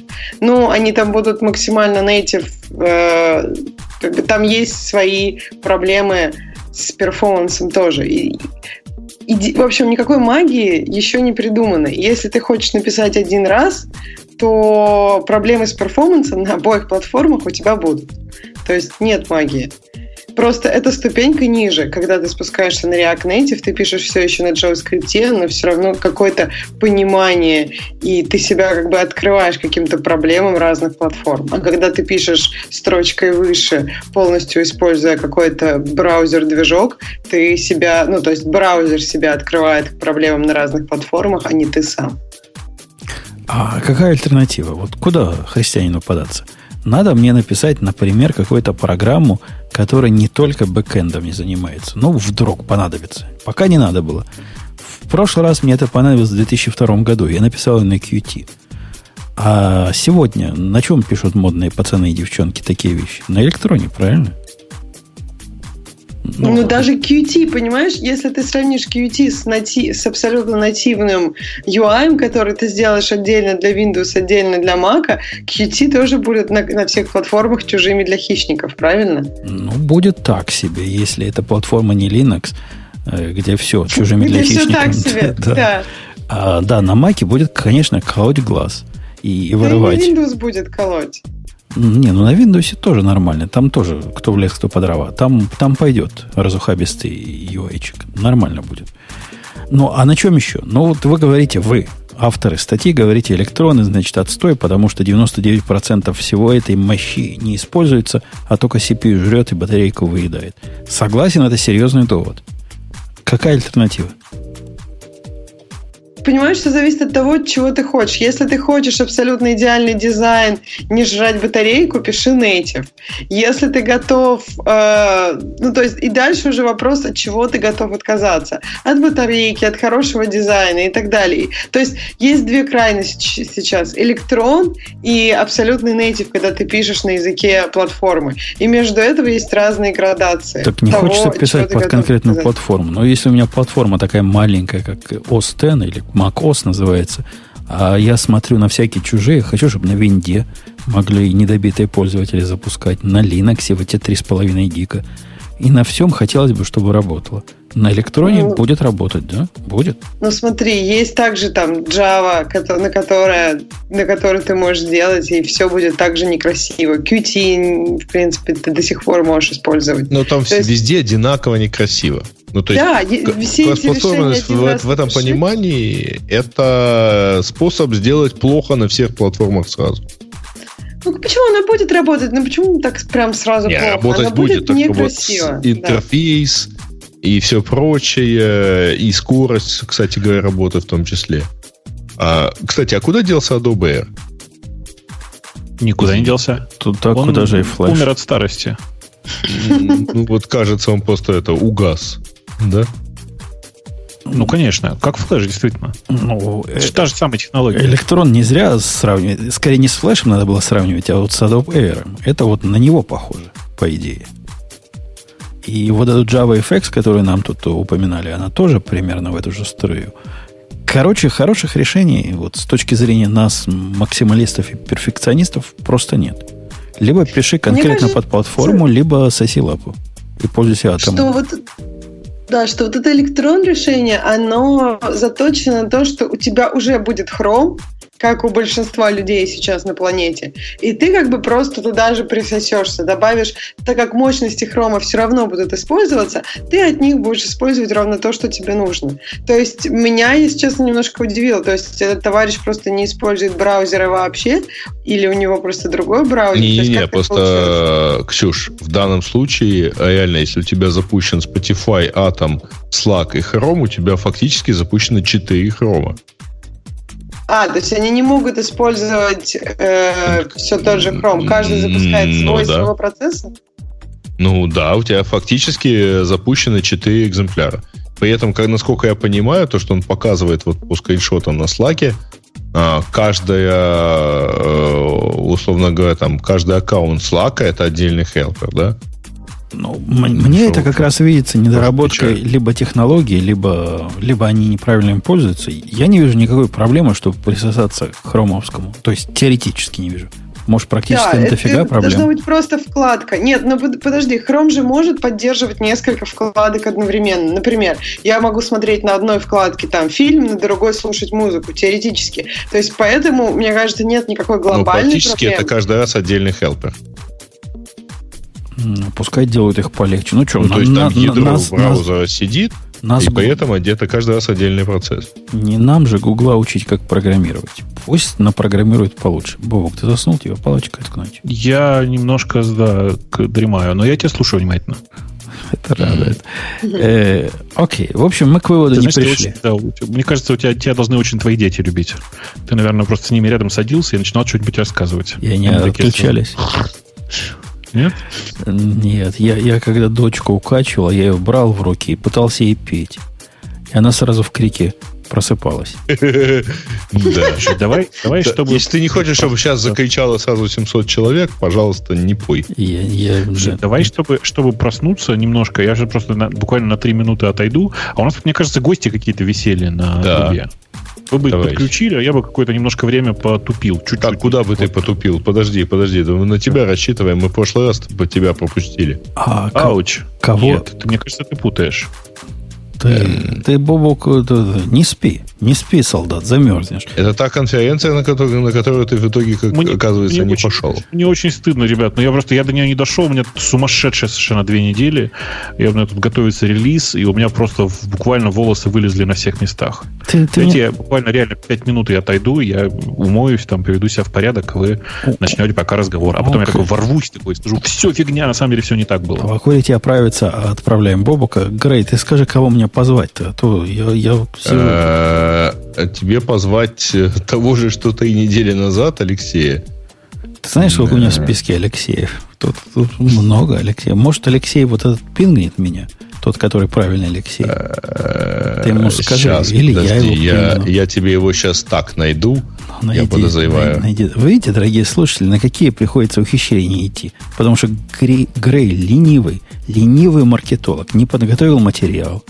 Это я им паузу, так сказать, выдерживаю. Даю время подготовить материал. А всего этого не должно было. Вот, появился Алексей сам по себе. Молодец. Понимает. Э, Давай. вот я его добавлю. Э, Добавляется? Ну, Думаю, куда думаю, да. Думаю, да. И вот он. Алексей. Да, привет. Привет. Ты молодец. Ты привет. понимаешь, что маркетологи ленивые кони, правильно? И вот он, я не знаю, кому звонить. Вот руки, руки не знают, что надо, а ты кстати, появился. такие себе, Про- непунктуальные. А программисты, они старательные. Они вот прямо ходят на конференцию, как идиоты. Ну что, расскажи, что там было, как ты спасся и, и вообще. Я слышал, что вы пошли на попятный. Не, ну как спасся? Твоими молитвами, это же понятно совершенно. Вот. Че, провели большую конференцию в Москве, э, устали как собаки, но получилось довольно круто. Я тут Грею кинул ссылочку. У нас была там во второй день онлайн-трансляция главного зала. Все самые классные доклады попали туда. Там Ого. и Шепелев с новым ГЦ, и Сереж Куксенко с рассказом, как они там по HTTP пополам клиент разгоняли. А, а Вот, скажи, Коля скажи, скажи главное. Я вот сейчас кидаю эту ссылочку в э, чатик наш, э, Женя, ты потом, пожалуйста, вставь, наверное, шоу Я вставлю. А, а ты скажи, Алексей, это какой, какой-то мой есть вклад в том, что вы решили вместо ваших конских цен и через 4 месяца выложить, выложить сразу без всяких конских цен? Помог ли я народонаселению своими наездами в прошлый раз? Нет. Ну, Ты же понимаешь, у нас же везде свой расчет. То есть совершенно очевидно, что публикация видеоконференции в паблик э, и прямая трансляция в паблик в субботу – это хороший промо для конференции. Вот, то есть у нас маркетинг, он такой довольно четкий. То есть все должно быть ориентировано на то, чтобы больше людей пришло в следующий раз. И эта штука, она решает такую задачу в том числе, вызывает ажиотаж. То есть люди, единственная задача онлайн-трансляции, вот если совсем так грубо, знаешь, без всяких там говорить таких как бы э, окольных путей, то единственная задача он- онлайн-трансляции, вот именно с, как бы, с маркетинговой точки зрения, да, это сделать так, чтобы люди кусали локти. Почему они и на конференции. И, мне кажется, нам это удалось. Окей, я человек недалекий от Java, то есть близок к Java. Буквально дышу ей через день. Ну ладно, не через, через два дня. Скажи мне, вот в двух словах, что я потерял, не пойдя на вашу замечательную суперконференцию? Но было много чего интересного. Вот, в частности, мне очень понравились, э, ну, собственно, мы уже рейтинги все посчитали. И, как я уже сказал, у нас вот те доклады, которые попали в паблик, они действительно стали одними из лучших. Ну, в частности, самый победивший доклад, это самый, наверное, ожидаемый доклад, доклад Леши Шепелева про Шинандо. Он там рассказывал про то, как работают вообще garbage коллекторы, кто такие редрайт барьеры, что они в этом Шинандо делали и в чем вообще у этих коллекторов проблемы. То есть доклад получился техническим, глубоким и, в общем, совершенно замечательным. Вот, доклад ты, про ты, Hibernate я не видел. Подожди, подожди, про этот доклад это, я, я да. не могу молчать. То есть ты да. конкретно да. подтверждаешь мой основной наезд, который однажды Ксюшу просто довел до белого коленя. Когда я сказал, что на конференции ходят бездельники и люди, которым нечем заняться в основное рабочее время. То есть у вас там есть аудитория людей, живых людей, которым реально в их работе важно знать, как работает garbage коллектор в тонкостях. Они какие проблемы решают, что им это Посмотри. важно знать? Да, бывают такие тонкие моменты, когда твоя Java тормозит. Вот, и хорошо бы понимать, э, что ты не всегда это можешь увидеть вот прямо э, глазками в профайле, потому что, например, у тебя тормозит GC в частности, да, ну, как пример. Или ты, твой ГЦ попал на какой-нибудь очень неудачный паттерн локации, который, с которым как-то он пытается бороться. И вот, в частности, доклад про сравнительный анализ ГЦ, который там во многом, большая часть этого была у Леши, она как раз про это рассказывала. И это вообще довольно круто, э, честно и говоря. Я согласен, что это круто. Проник. Просто на Земле, ты знаешь, что люди на Земле делают, когда у них возникают проблемы с перформансом, и они подозревают э, garbage коллектор. Они, я думаю, они идут в церковь ставят свечку. Они не идут увеличивать, э, изменять параметры или выбирать 35-й продвинутый garbage коллектор. Не. Они просто берут инстанс побольше, дают ему XMX побольше, некоторые XMS побольше, запускают, и нет проблемы, и забыли об этом. Ну, у тебя паузы будут больше просто. Все. Ну, ну в частности. Я понимаю, 90%, 90% пользователей это не волнует. Ладно, даже больше, 95. Есть 5%, которым реально это важно. И которые пытаются вообще от GC Pause убежать, да и вообще от garbage коллектора подальше держаться. У них да, есть да, свои да, партизанские эти... методы. Кто эти странные люди, кто пишет реал-тайм приложение на Java вообще? Не, ну, реал-тайм, не реал-тайм. Э, есть разные use cases, да. Э, и повезло, если ну, приложение хорошо масштабируется. То есть можно взять там вместо одного хипа на 100 гигов аккуратненько все переписать какими-то кусочками, получить 10 хипов по 10 гигов. Тогда действительно, наверное, это, ну, и раскидать на 10 машинок. Тогда действительно, наверное, это там хороший случай. Вот. Но, наверное, не, не всегда это можно сделать. Вот тот же самый Азул со своим C4 коллектором, он же не зря э, живет, он живет вот ровно в таких случаях. Но это ладно, это все детали. На самом деле интересно то, что этот самый э, новый коллектор Red Hat, он уже пошел в последний, по-моему, в последнем релизе Fedora есть, его можно включить уже, ну, в той JDK, который с Fedora поставляется. Ну, соответственно, я подозреваю, что его можно на все, там, практически Linux, но на все Red Hat подобные точно перетащить, включить и посмотреть, э, собственно, что там будет. Так что вот, кто да, это самое, кому это, интересно, может попробовать. Это, это, это интересно. И интересно, что ваша аудитория, ваши, ваши клиенты, которые пришли на эту конференцию, им вот это интересно. Это даже показательно. То есть, ну, ну, ну давай, реально к вам бездельники ходят. Давай я тебе расскажу такую историю. Ты знаешь, что такое Завалишин? Или Знаю. Я знаю, кто такой Завалишин. Знаю. Ну вот, Димка Завалишин мне пять лет назад рассказал такую интересную историю. Он говорит, вот, ну, ребята, у вас же у всех есть там Android, айфоны, да, у всех есть. И вот он рассказал такую историю, что когда он вот был мелким и занимался всякими там ну, условно говоря, я так назову там, в клубе радиолюбителей, что-то такого, вот он, любое устройство, которое было у него в доме, он понимал, как оно работает. Да, вот он, условно говоря, иногда даже мог взять паяльник и спаять что-то для этого устройства, вставлял, и все работало.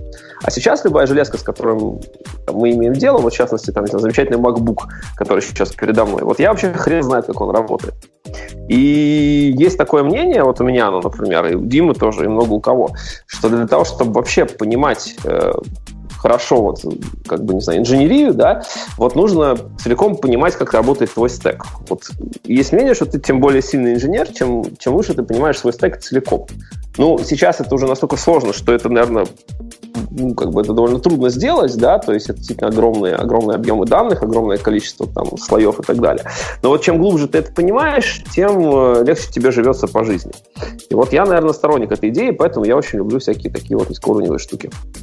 Можно тогда вообще просто не брать Java, и тебе не нужно изучать еще один кусок стека, а взять какой-нибудь язык, который гораздо ближе к железу, и изучать просто его. Но Писать это, это языке, так. который ближе к железу, дорого, к сожалению. Э, Ну, Это- смотри в сторону, не, не при тебе будь упомянуто Go, у которого garbage коллектор в 500 миллионов раз проще, и в нем разбираться в 10 тысяч раз проще. И в нем есть Ну, это ровно всё- одна опция. Одна. Это все скоро пройдет. Э, Окей, окей.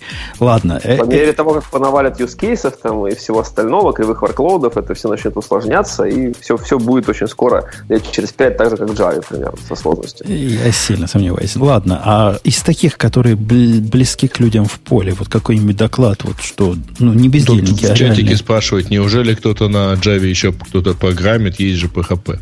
Да-да-да, ну это смешная шутка. А из... Не, к моему вопросу, вот что-нибудь такое, вот я люблю Ну, про это- Garbage коллектор послушать, я, я бы не против послушать, но что-то практически полезное. Из того, что ты любишь, вот в том же публичном, э, собственно, выложенном видео есть была Рунгупта, который рассказывал, как деплоить свой микросервис с помощью AWS, там л- Couchbase, лямбды, видимо, AWS лямбды и что-то еще такого. Я, честно говоря, тоже этот доклад не слушал, но это, наверное, вот совсем близко к тому, что там э, что ты любишь. Там, там, Вот. там даже меня упоминали, говорят, наши слушатели, Ну, в суе. Я, к сожалению, говорю, этого доклада не видел. Вот, еще хорошая история про э, HTTP PLAM клиент. Там на примере просто того, как э, ребята из Oracle оптимизировали новый HTTP PLAM клиент в JDK, э, тоже рассказывается много всего интересного по поводу того, как работает там сетевой стек, не только в Java вообще, и тоже, так сказать, вообще довольно полезно, особенно людям, которые с сетью работают. Вот. А, Наверное, ну, вот. Окей. Пока, пока Не, я не чувствую, что я потерял кусок знаний, не пойдя на вашу конференцию. То ли это Ну, я да такой ты- упертый, то ли ты плохо объясняешь. Ну, слушай, это же такая история, которая... Мне тебя не убедить. Мне кажется, ты такой хор- хороший тролль в этом месте. То есть опытный. Но... э, Толстый, правда, толстый, Я много- протестую. Что значит много. хороший, Хорошо. великолепный? Великолепно, да. То есть было очень много практических докладов. Да, были доклады, опять-таки, это ребята из альфа-лаборатории про разные микросервисы и как их готовить. Э, Были доклады про разные полезные тулы, там, связанные там, и с перформансом, и с тестами, и с чем угодно. Была история про настройки Hibernate, хорошая. Э, Ну, про профилировщики перформанса и хайлода этого всего было там до бесконечности. Из забавного был доклад Бархуса Тагурского про Алексу. Вот, он там прям что-то вживую там скриптил. Было много чего интересного про всякие memory дата гриды, распределенные системы. Вот ребята из, там, из Hazelcast выступали, ребята из GridGain выступали. Ну и, в частности, вот Витя Гамов выступал э, из Хазика. Ну, Так что было, было много всего интересного. Про И- Kotlin были доклады. Все, все, были все доклады. слова, которые ты говоришь, знакомы. И даже люди, которые ты упоминаешь, э, в общем, не чужие, а практически соседи. И все равно, вот даже, по-моему, Ксюша не захотела к вам пойти на следующий раз. Даже Ксюша, она ведь ходок. Подожди, подожди, подожди. Ксюша, Ксюша, а чисто теоретически, представь себе вот на секунду, что внезапным образом Apple ни с того ни с сего открыла э, доступ к другим языкам, отличным от Objective-C и Swift. Ну, скажем, теперь, наконец-то, с этого года на, Swift, на, на Java можно писать приложение для macOS. Я, это ладно, бог для iOS, конечно. Э, Естественно, на G-Point в следующем году появляется небольшая секция про то, как писать ios приложение, как их переносить с Android. Небольшая. Я думаю, Небольшая такая. Да, ну там 8-10 докладов, не больше. Ты там, пошла? там тебя еще и научат, как со спрингом их писать. А потом попробуем с, этой хренью взлететь.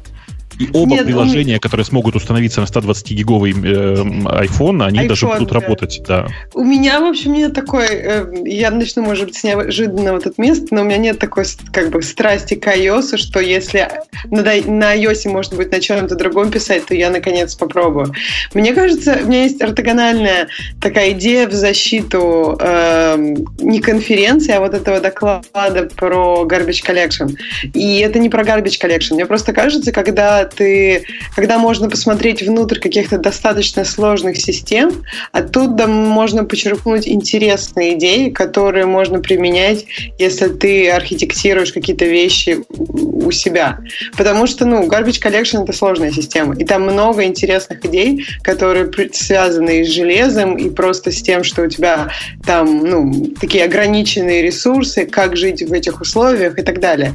И мне кажется, что вот это само по себе очень интересно. То есть можно потом какие-то идеи использовать у себя, если тебе нужно писать не garbage collection. Я с тобой даже бы согласился, за исключением того, что мысль твоя парадоксальна, ортогональна и бредова.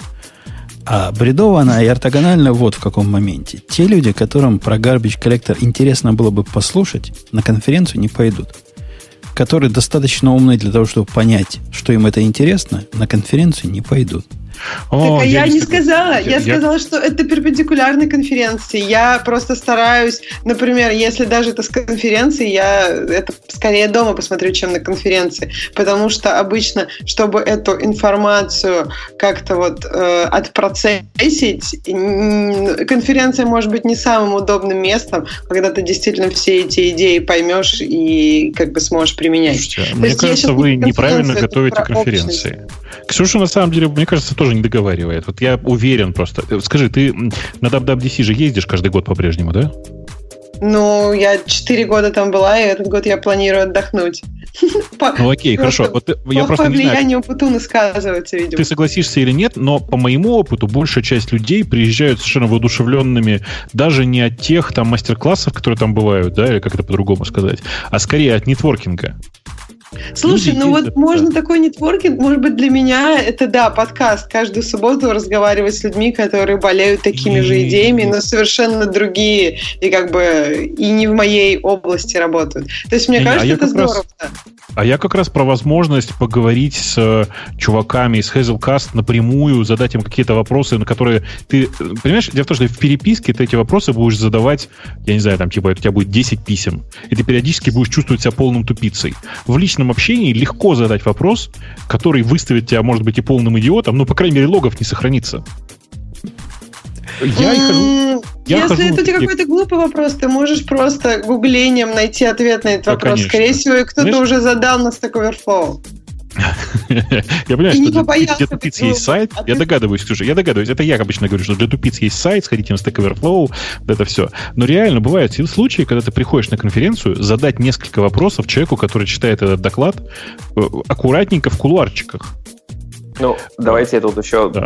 10 копеек свои вставлю. У нас это не просто кулачики, у нас это коммитмент спикеру. Выглядит все это так.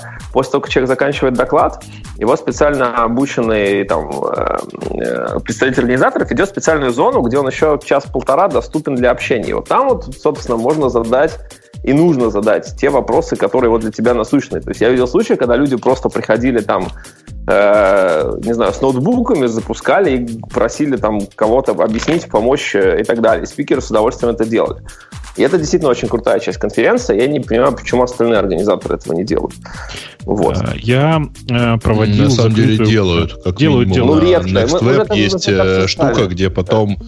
Э, спикер уходит в спикер-бар, и там наливаете напитки. Да, вот, мы кстати. говорили про это в прошлый раз уже, да. Но кстати, я к тому, Сереж, что как бы мало да. кто это делает.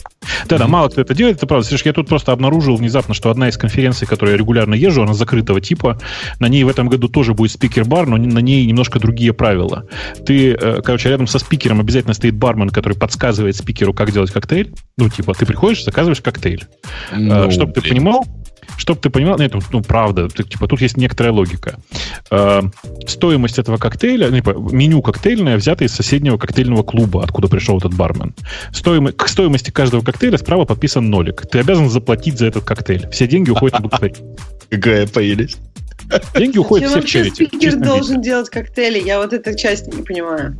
А Почему недостаточно делает... просто беседовать? Я тебе расскажу, в чем здесь идея на самом деле. Идея, можно просто беседовать, но тогда непонятно, за что ты заплатил.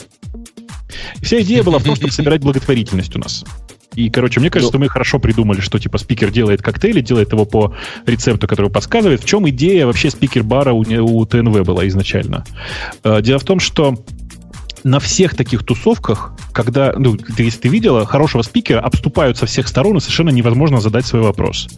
В ситуации же, когда он выполняет функцию бармена, он стоит за стоечкой, и как бы он, с одной стороны, отделен от всех остальных, все все равно толпятся, но он все равно как бы на, на некоторой трибуне находится. И при этом, по сути, он разговаривает с одним, двумя, тремя людьми, которые стоят прямо перед ним. Они закончили задавать свои вопросы, ушли назад. Они взяли напиток да. и ушли. Да. Ровно ну, или, так. по крайней мере, отодвинулись, чтобы дать простор другим за, заказать короче, напиток. Короче, это организационный процесс, который хороший. Конечно же, можно было сделать так, чтобы э, спикер ничего не готовил. Но в нашем конкретном случае у нас просто у этого мероприятия есть важная задача. Мы собираем детям-сиротам и все там такое.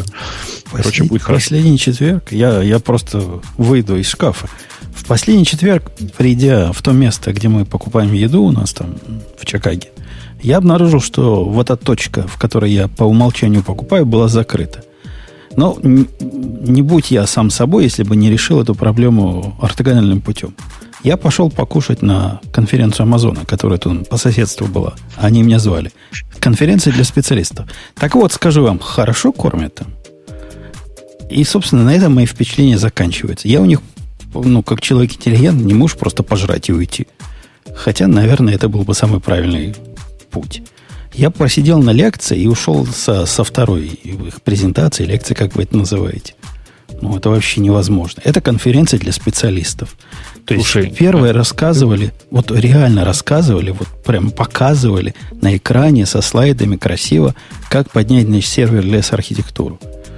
Ну, ну, да, Нет, ну, подожди, ну, подожди, каких специалистов? Ты пошел на конференцию для дебилов. Не, не для дебилов. Для низкоквалифицированных специалистов. Туда, за, туда зазывает людей. Во-первых, вход бесплатный. Но только для своих. Нет, в этот момент можно было разворачиваться. Только для уходить. своих. Там было всего 20 человек. У нас, видимо, нет, больше нет. в Чикагской области нет. А, то есть Ва- это закрытая конференция. Закрытая конференция. Вас там кормят, поят, заманивают. Видишь, меня едой заманили. Хорошая еда была и, и, и как-то подсаживают на их новые технологии и продукты. В этом большой смысл конференции этой. Это а... то, почему, видишь, типа вот в тот момент, в те, в те времена, когда я организовал большую индексовую конференцию, вот Сережа знает, у меня была четкая mm-hmm. позиция. Любая компания, которая хотя бы раз э, под видом полезного доклада начинала заниматься активным маркетингом своего продукта, больше никогда не допускалась на эту конференцию. Ну так там вся конференция мы для, так, для того построена. IBM, в какой-то момент мы так забанили, прошу прощения, Microsoft мы какой-то, в какой-то момент так для себя забанили. Потом Microsoft исправилась, но конференции уже не было. А, а ты думаешь, у э, Алексея вот на конференции Hazelcast он для чего-то другого приходил и свои истории рассказывал? Сложный момент, не знаю. Подожди, но можно же, когда есть доклады от компаний, которые абсолютно дельные, и да. компания может выбрать, каким они образом делают доклад. То есть они могут сделать дельный доклад и сказать в начале и в конце компании, а могут, я не знаю, все отведенное время просто рассказывать о какой-то рекламе и продукте. Да, все так. У меня очень простая позиция. Что такое маркетинговый доклад, знаешь? У меня очень простая формулировка. Если хотя бы пять человек из зала мне пожаловались, что для них это это выглядит как попытка продать собственный продукт, а не попытка рассказать о плюсах и минусах технологии, значит, это маркетинговый продукт. Пять, угу. пять человек это типа а, одна сотая. То есть тебе, тебе не, не, недостаточно, недостаточно полно скрывают свои настоящие э, чувства. А для чего они Конечно. там собрались? Именно для того, чтобы продать тебе свой продукт, в конце концов. Ну, видишь, э, типа, продать мне продукт так, чтобы мне это принесло пользу, норм. Продать свой продукт тупо для того, чтобы продать свой продукт, давай по-другому скажу. Если это э, рассказ про продукт, который не приносит мне самостоятельной пользы, даже если эта польза заключается в том, что он через каждое предложение рассказывает анекдоты. Все хана. Сливайте такого докладчика вместе с компанией. Ну, ну, угу. ну зато кормят. Я сейчас, э, Грейч, знаешь, что вспомнил? Как мы э, готовя первую, вот, там, то, что потом мы назвали Одиссеей, ага. вот, как мы с Андреем, значит, выжимали из всех э, желание притащить на нашу конференцию рекламный доклад от Яндекса.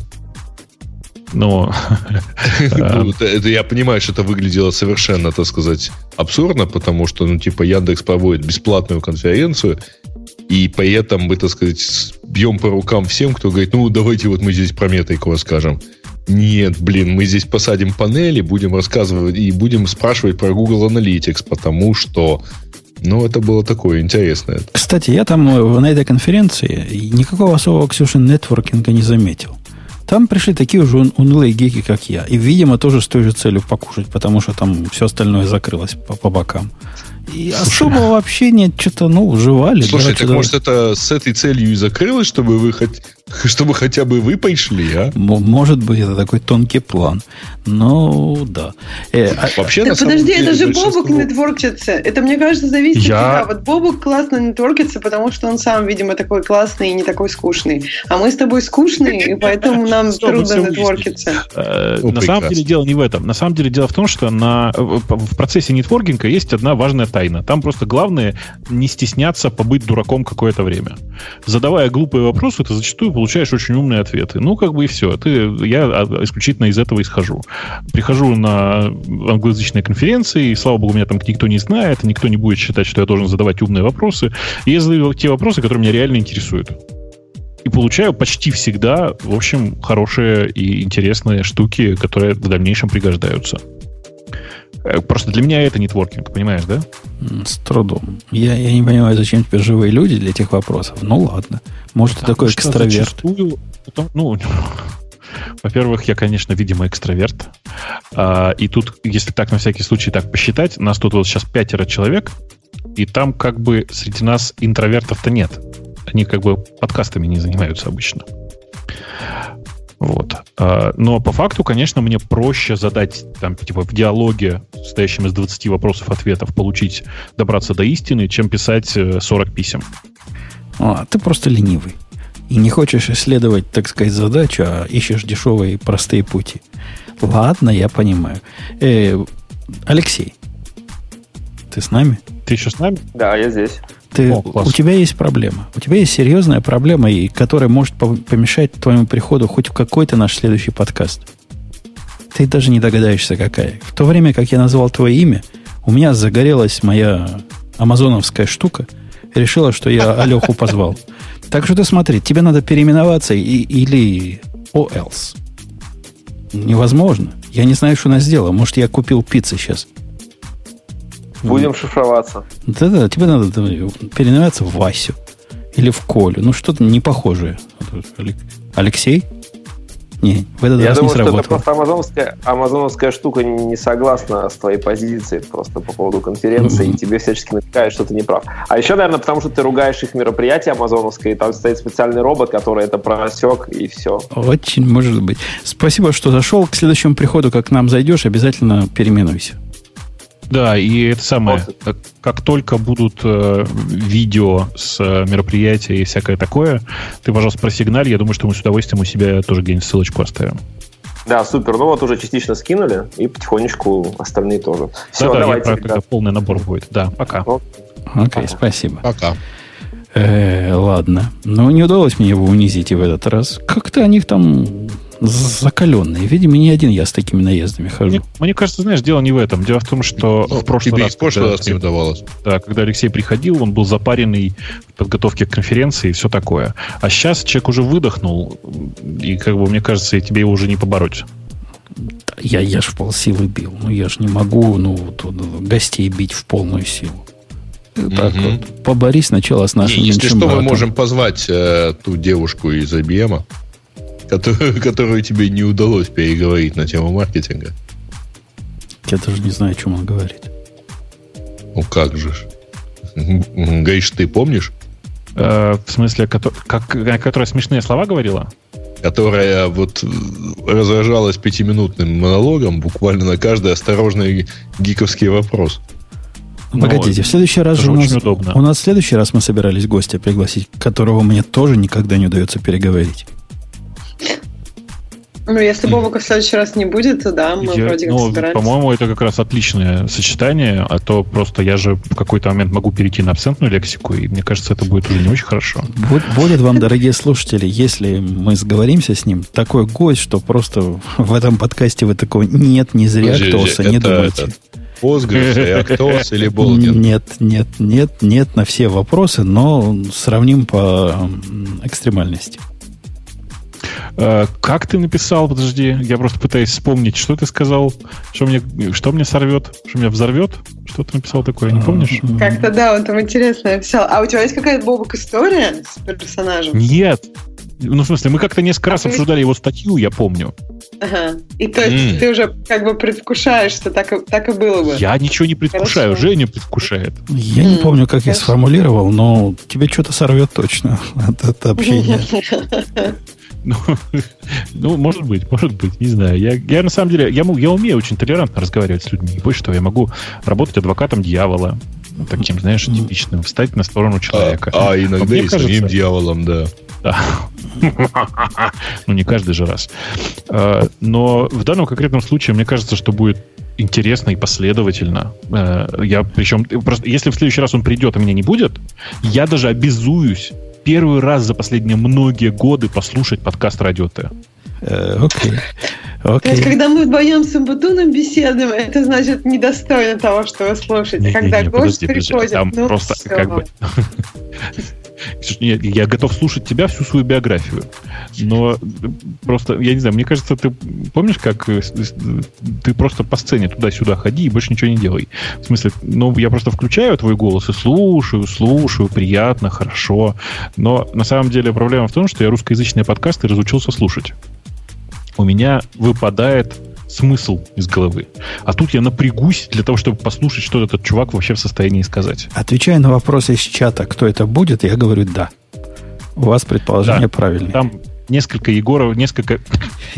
Что ж ты палишь хату, господи. А, блин, простите. Несколько гипотез там оказались правильными. Ой, слушайте, я пока не забыл про русскоязычные подкасты. Я же тут просто в очередной раз попытался залезть на русскоязычные подкасты и обнаружил, что у ребят, которые Арзамас, знаете, да, такой сайт про всякую науку, искусство и всякое такое, у них есть э, там курс лекций большой. И вот внезапно я, значит, себе в самолет скачал послушать по-быстрому, причем в ускоренной перемотке, как это обычно бывает, курс лекций про русское искусство. Я, в принципе, там все знаю, но, мне как мне кажется. Но сел послушать. И слышу женский голос какой-то непонятный, а мужской ну, как бы что-то какие-то странные ассоциации вызывает. И только в тот момент, когда он в описании русской культуры несколько раз матеркнул, матернулся, я понял, что это был Шнуров. Лекции по русской культуре, в том числе озвучены Шнуром. И на самом деле хорошие лекции. Кроме шуток, рекомендую, сходите на сайт Арзамаса, посмотрите.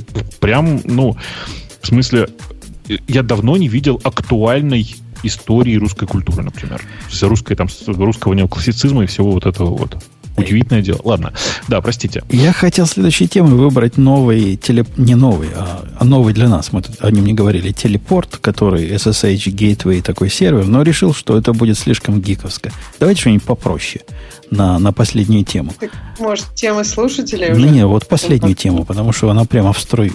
О том, что погрустить можно, что Apple, Apple, любимая Ксюшина компания Apple, на пятом месте теперь в э, рейтинге лаптопов за 2017 год. Не на втором, не на первом, а на пятом. Как вы, Ксюша, до такого дошли? Как вы слили Lenovo, Asus, Dell, HP и Acer? Ты почему ты такой вопрос в такой форме Ксюше задаешь? У Ксюши все в порядке. И на, на Lenovo, и на Asus, и на Dell, и на HP, и на Acer, и на Apple прекрасно работает Facebook в браузере. Я понимаю, но она ведь не, не, не продвигает HP тут в каждом подкасте. Она тут бьется за Apple. Тут попробуй что-нибудь плохое про Apple скажи. Приходит Ксюша и всех э, просто... Слушай, Мне кажется, мы давно Свана не приглашали. Так, меня что-то тут пугает. На, на, на, вот, на табличке у них написано, что Apple на шестом месте. А статья на пятом. Ну, то есть и до Apple там пять человек. Lenovo, они, может, с нуля А это считают. зависит от кого, да. С нуля считать или с минус единицы можно всегда дойти до пятого места. Как-то да, то есть я не понимаю, почему оно такое пятое. Ну ладно, интересно. Ну, не кажется ли? Ладно, я могу понять Lenovo, у Lenovo корни есть. Я их Нет, там на самом вижу. деле Apple с Acer э, имеют равное Да, количество баллов, поэтому Окей. они оба на пятом. И вот М, Apple хорошо. и Acer вместе на пятом месте, а Asus, значит, их делает как стоячих. Это мир сдвинулся. Что это происходит? Так а что эта метрика считает? Э, Ну, что-то важное. Важное, наверное. Слушайте, это оценка э, Laptop Magazine э, по их результатам так, всяких ревью. При этом там есть сказать, сложная система начисления баллов. Э, и при этом это, вообще говоря, сводные баллы по всем ноутбукам компании. Э, вот. Э, это такое, знаешь, вот если вы не знаете вообще, что вам выбирать, то вот вам хотя бы бренды. Если вы не знаете, вот... что выбирать, то вот вам Lenovo. Не, согласитесь, 13 год, 14 год, 15 год, 16 год. Красненькие треугольнички на картинке, которые вы, дорогие слушатели, не видите, но сможете увидеть, если зайдете по ссылке. А угу. Красненький треугольничек означает Apple. Четыре года держали они эту марку. И что случилось в 2016 году? Пишут авторы статьи, бредовые тут замечания, что 2016 год вызвал падение, что это их adoption USB-C. Вот из-за USB-C они упали на шестое место. Мне это кажется бредом силой даже не кобылы, а коровы. Потому что USB-C это круто, правильно, и это не может вызвать не, никакого а, падения. Это на самом деле у них единственное, на самом что проиграла Apple, вот если смотреть более детально по этим, это так называемый параметр Value and Selection. И проблема там ровно в том, что да, вам нужно потратиться на кучу переходников. Это единственное, по, по сути, по сравнению с остальными э, брендами, э, претензия к, к этим вот ноутбукам. Если это их основная претензия, то нам этих людей в подкаст приглашать не стоит. Потому что я а, не буду да, такой мягкий. Просились?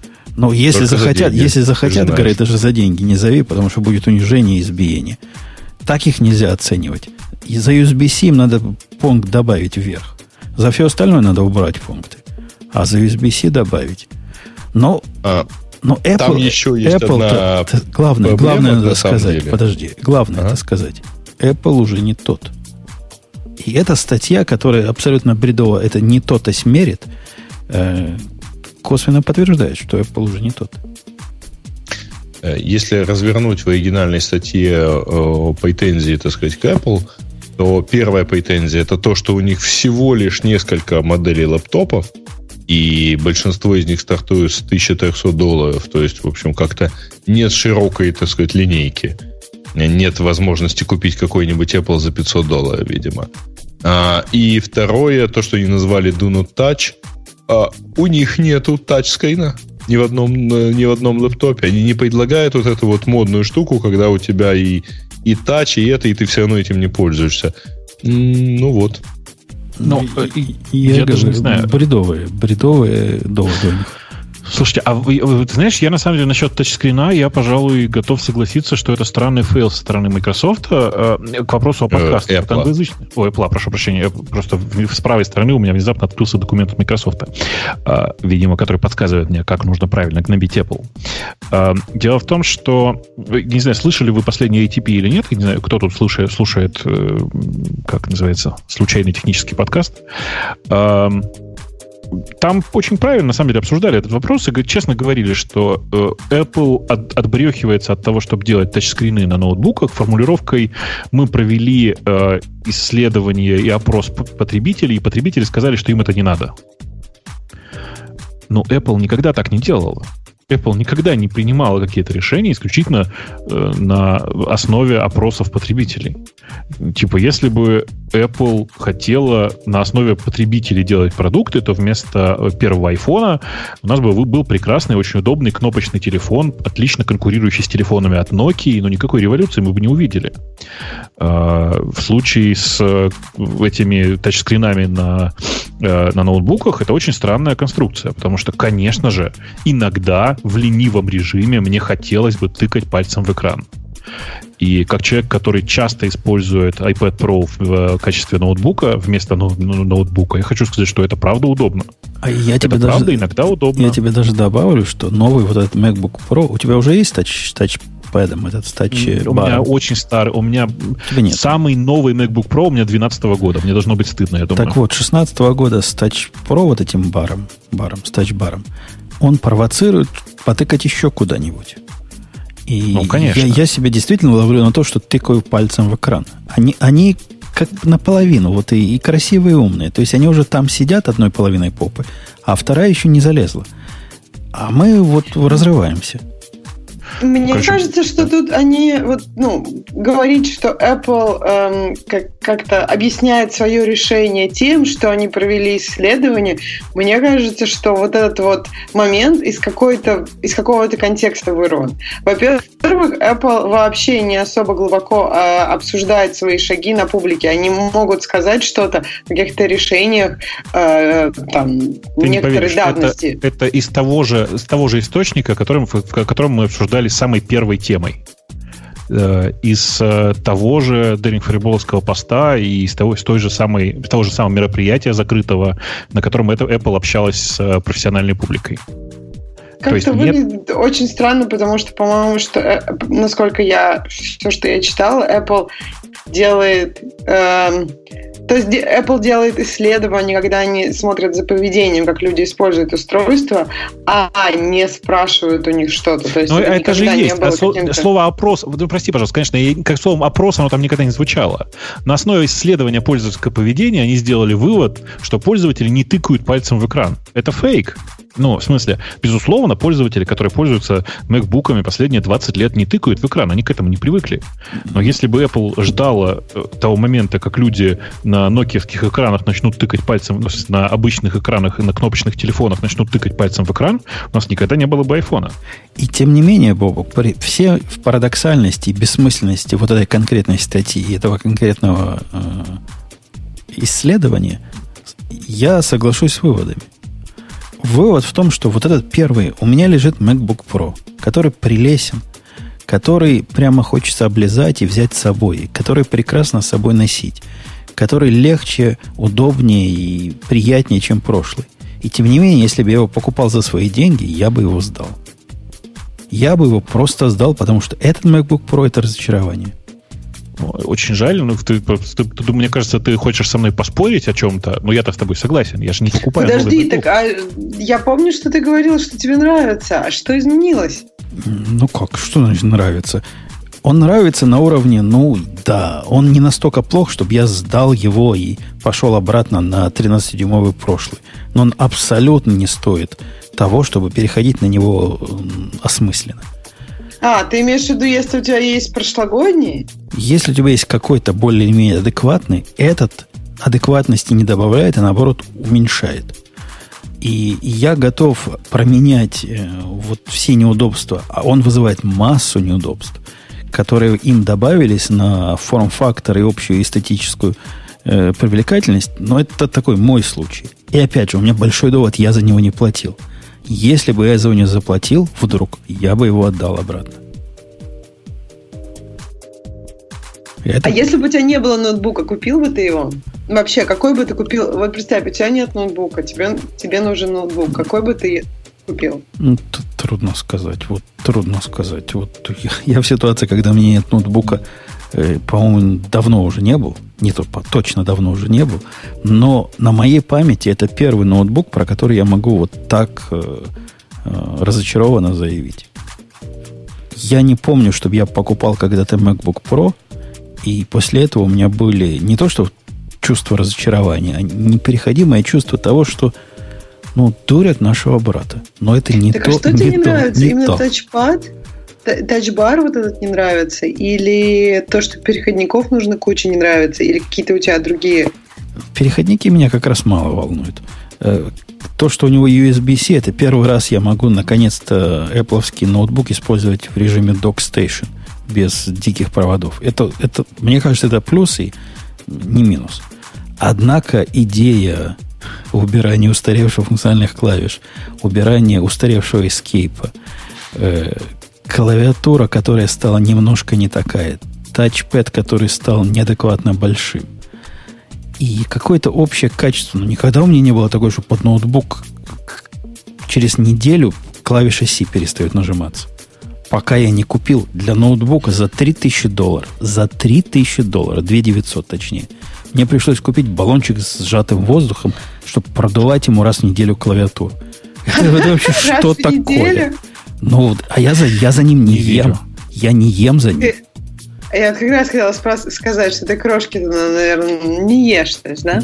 А может, Может, пыль, может, может ходит? пыль сверху падает. Я не знаю, я ничего плохого с ними не делаю. Я очень э, так Слушай, а как ты его отношусь. продувал? Потому что у меня клавиша S перестала нажиматься нормально. У меня клавиша C перестала нажиматься через раз. Вот это удивительно. И Ну? Я по ней стучал, не помогает. Через раз нажимается. Продул, у них есть инструкция специальная, как продувать. Его надо держать, значит, одной рукой, там, по- под углом 75 градусов, и дуть сбоку, потом с другого боку. Помогло реально. Реально помогло. Только не тряси баллончик с этим газом, а то он начнет жидкостью туда плеваться. Ну, понятно. Э, Что за Да. бред с продуванием? Ну, вы, это, это не бред, это грустная реальность. Короче, Главное, что, к сожалению, на это жалуется не только Умпутун. На такие проблемы с клавиатурой жалуются не только Умпутун. И Я, это бы, прямо- я бы удивилась, да, что это была бы чисто ум- проблема Умпутуна. То есть это, видимо, какая-то очень широкая проблема. и Потому самое, самое главное, старым. не очень понятно, что мы приобрели. Вот основное ощущение, чувствуешь себя дураком. Мы взяли новый ноутбук, который чуть-чуть быстрее прошлого. У него SSD, по-моему, заметно быстрее. Хотя уже трудно сравнивать, я уже месяц на нем. Но, Слушай, а в- ну да, ага. но, собственно, и это все. Мы лишились большего, чем мы приобрели. И зачем нам это надо было? Ну, это мой главный вопрос, на самом деле. Если ты помнишь, мы это обсуждали, и ты говорил, нет, нет, надо брать. А, Я каждый раз не понимаю, зачем. Ну, то есть, к сожалению, для меня, к сожалению, я не вижу причины сейчас обновляться со своего топового 12 года MacBook Pro. Я единственное, куда вижу обновляться и серьезно апгрейдиться, это на виндовский ноутбук. Ну, в смысле, э, не потому, что мне нужно Windows. Мне по-прежнему кажется, что Windows в качестве основной операционной системы я пользоваться не могу. Но, э, типа, с точки зрения аппаратной и с точки зрения, как ни странно, качества продукта, вот на что, на что, я уж не думал, что я буду у Apple, у плоских ноутбуков жаловаться на качество продукта. Вот как бы выхода особого нет. Ну подожди, ну вот тот, который сейчас текущий MacBook Pro, который без тачпара, по-моему, он впол- Ну, то есть вот у меня этот, сейчас скажу, у меня сейчас он, наверное, год-два, наверное, меньше двух год. И все хорошо. Мне не нужен батончик с, баллончик с воздухом. я его который с собой Early ношу. 2015 года. Самый последний был Да, до этого. наверное, сейчас Но он я был, он был пре- А? прекрасная машинка. Да. Так это, это, это же то же самое. В смысле, оно аппаратно не сильно отличается от моего топового 12 Но он, то, Ну, он подожди, у меня стал. топовый, у меня топовый 15, да, early 2015. Он- И мне кажется, все-таки за три года он там отличается. Я думаю, нет, нет, даже нет, там разница, отличается. разница в производительности. Слушай, у меня просто на работе есть 15 года, и разница в производительности на всех моих тестах, то есть на моих кейсах, не достигает и 10%. Я по этой причине не обновляюсь. В смысле, по этой причине не покупаю новый. Ну вот смотри, тебе важна разница в производительности. Кому-то другому, мне, например, в свое время порадовало то, что твой 12 года он вообще ретина. Да, конечно, конечно, Окей, конечно. в свое время ретина была большой дел. Потом в большой дел был форм-фактор, но он стал легенький, такой тоненький, приятненький. Теперь, а вот этот новый, он как-то и не, и не туда, и не сюда. Он настолько не улучшает качество жизни, что даже поразительно, зачем его сделали. Что даже не 10%. То есть вот Боба говорит, что на 10% улучшает, а тут даже, ну, понятно, то есть по Ну, удобству. и вот по- смотри, одного размера форм-фактора недостаточно для того, чтобы вызвать вау. Надо что-то еще. Вот этот фактор у него есть. Размер, цвет, прелестно. USB-C плюс. Недостаточно. Если бы батарейка стала, например, 16 часов работать при этом при всем, я бы не попросил даже 1% в роста CPU. Это была понятная покупка и понятное продвижение в какую-то сторону. А у этого нет ничего. У него вот этот фактор это тач, тачбар, который является ну, прикольной штукой, но не более, не более того. Даже с, э, с Better Touch, э, Touch, как называется, BTT этой программкой, которая позволяет им хоть как-то пользоваться, и, ну, действительно приятно, что оно есть. Но без него было бы так же хорошо. Ну, короче, да. В общем, да, посмотрим. Е- то есть сейчас у меня, например, как бы я, я- либо это какое-то новое направление, которое может быть в итоге как-то развиться в что-то адекватное, либо это такой мертворожденный продукт, что тоже случается. Посмотрим, как это будет. Посмотрим, посмотрим. Тут, да. Просто первый продукт часто бывает, ну, особенно вот новая версия клавиатуры. Очевидно было, что будут какие-то проблемы, просто не было понятно, какие. Так говорят, такие, такие же проблемы и у модели 2012 года Mac, э, обычного MacBook. Это типа не новая проблема, а проблема с этим, с этой, с этой бабочкой или еще чем-то там у них. Mm. Просто вот у меня такого не было, и ну, год уже, и я не знаю, я не могу сказать, что я как-то особо аккуратно с ноутбуком или особо неаккуратно обычное использование. И вроде нормально, не нужен баланс воздуха. У тебя были такие проблемы на Early 2015? Нет, которые... ну там же другие клавиши совсем. Там да, клавиши там... пониже, но другие. А, не то было... есть что они разве, они же, по-моему, тоже уже Butterfly, которые... Нет, нет, нет. А, Butterfly точно, первым они, был они, на, да. на MacBook. Да, на MacBook, который... на MacBook, да. Ну да, значит, наверное, просто новые клавиши. Э, ладно, высказал, высказал я свое фе. Давайте тему наших слушателей. А, Phantom JS все, пишут нам. А, это правда, да. А как, как так? Я, я, я, я даже забыл, что такое было, а он уже закончился. Эм, история вот какая. В, Chromium, в официальной базе Chromium появилась поддержка headless режима, в смысле режима без э, отображения. И это, конечно, ну, как бы главная задача, которую решал Phantom, это работать в headless режиме, в смысле в режиме без отображения изображения непосредственно браузера.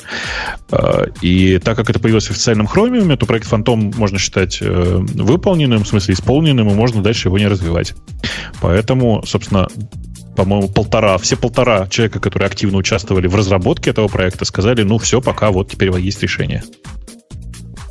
Ну, то есть ничего плохого не случилось. У нас то же самое, только в одном флаконе. Ну, скажем, случилось вот что. У нас для Фантома уже написана куча готовых э, всяких решений, куча готовых всяких инструментов, которые с большой вероятностью через, через какое-то время либо поломаются, либо будут спортированы на э, текущее решение Chromium. А зачем его вообще использовать? Для того, чтобы тестировать или, или воровать контент? Зачем это надо? Да не обязательно. Ну, смотри, например, у меня есть скрипт такой специальный, который, загружая в headless режиме э, в браузер и отрендеривая полностью картинку, пытается по внешнему виду страницы определить э, преобладающий тип контента на ней. Это не в смысле там просто картинки, а сказать, что типа, например, это сайт, это порно-сайт, или это сайт с э, нью-фотографиями, или это сайт с, э, э, не знаю, с гиковскими новостями. Ну, то есть, короче, такой по картиночному сайту определить преобладающий на нем контент. Сделать это просто выкачивая картинки не всегда возможно, потому что, ну, типа, не очень понятно, какие там картинки самые э, показывающиеся человеку. То есть это штуки, которые нужны в первую очередь для того, чтобы работать со страницей так, как ее видит живой человек. Ну, понятно. Особенно в сегодняшнем вебе, когда страницу нельзя понять, пока она не выполнится – я, я понимаю смысл. Я просто не понимаю, какой use case вот для, для этого всего. Ну, я же тебе рассказываю. Ну, в смысле, есть много разных вариантов. Ну, например, представь себе, что у тебя есть э, исследовательская интересная задача, которая звучит так.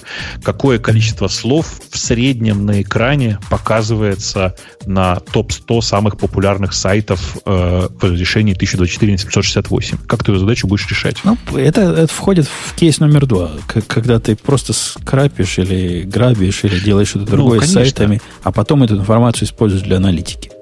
Ну хорошо, вот тебе там ну, другой вариант, хорошо, пожалуйста. У тебя есть задача, которая, например, ну сейчас попробую как-нибудь сформулировать. Например, у тебя есть задача э, отправлять на печать веб-формы. Ну, типа, ты можешь их вставлять руками в э, самонаписанную PDF-ку, еще как-нибудь.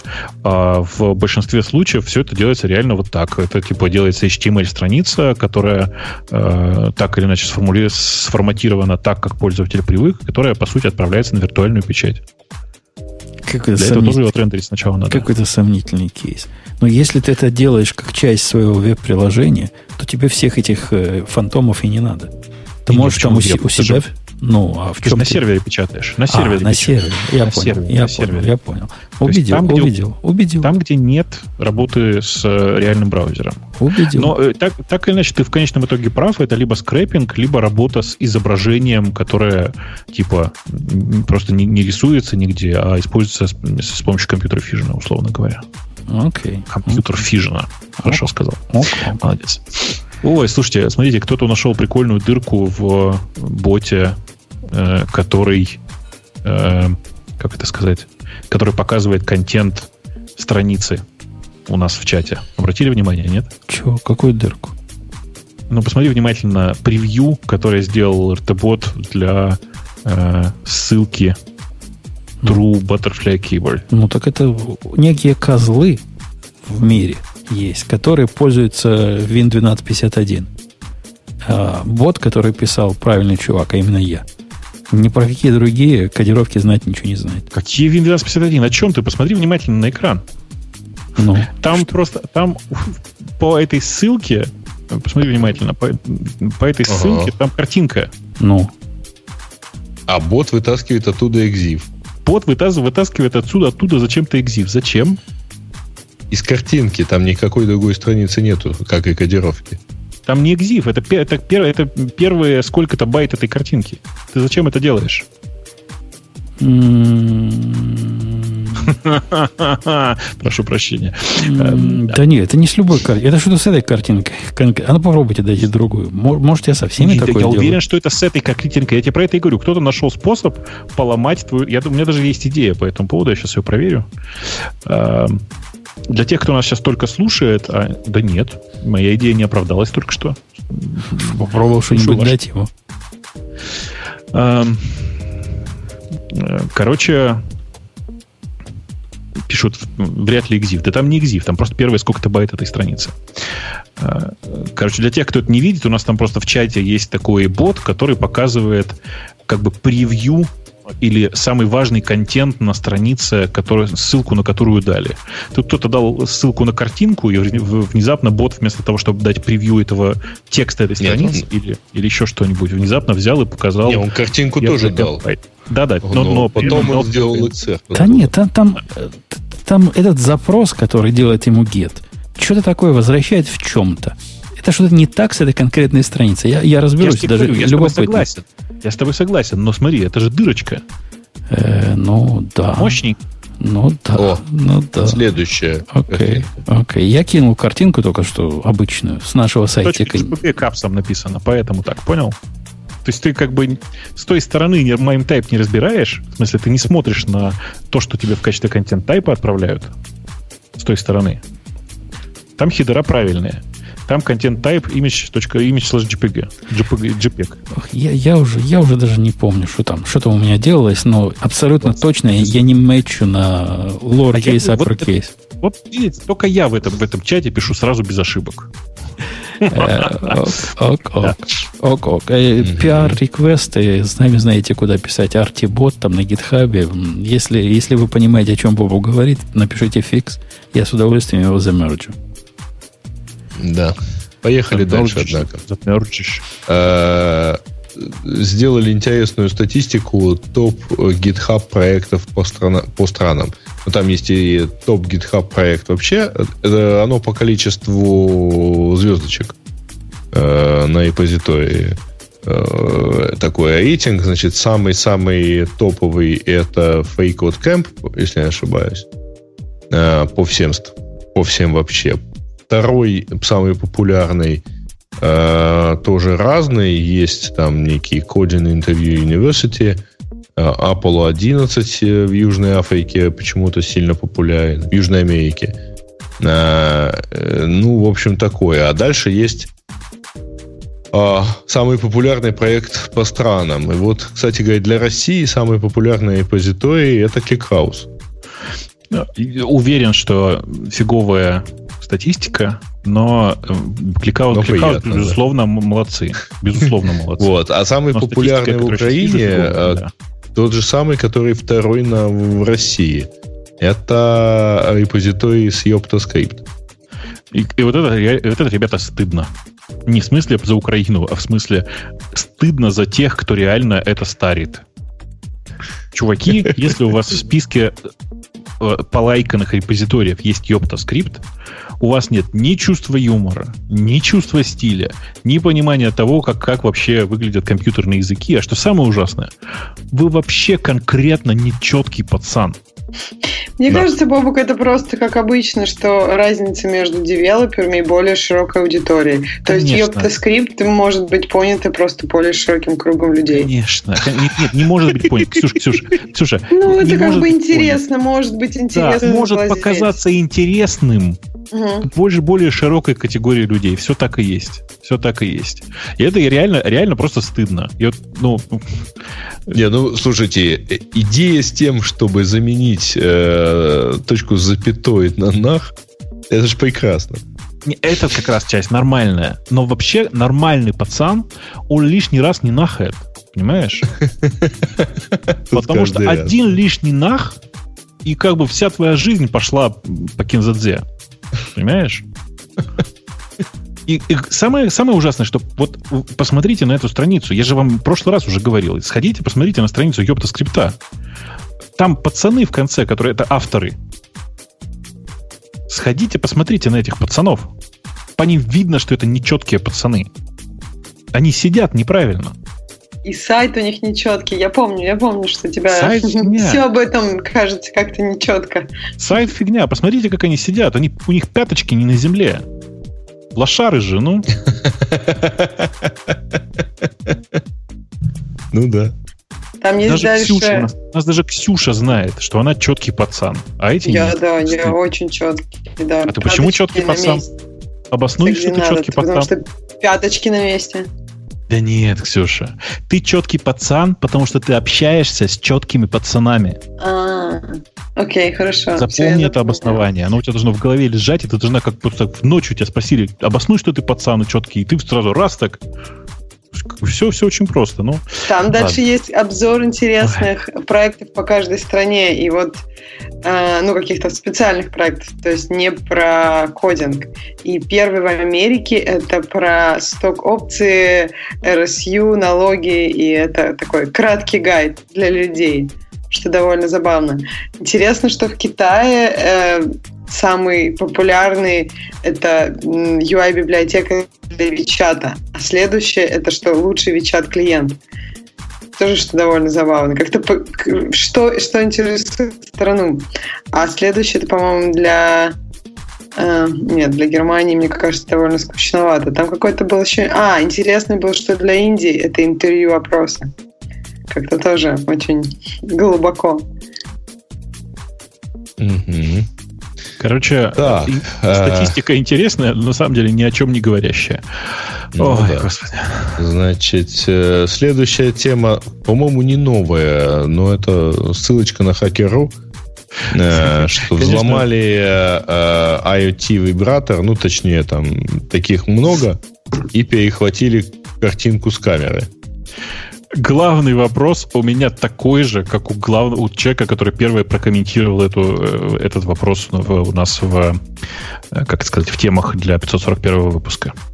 Вы мне главное скажите, зачем, зачем там камера? камера?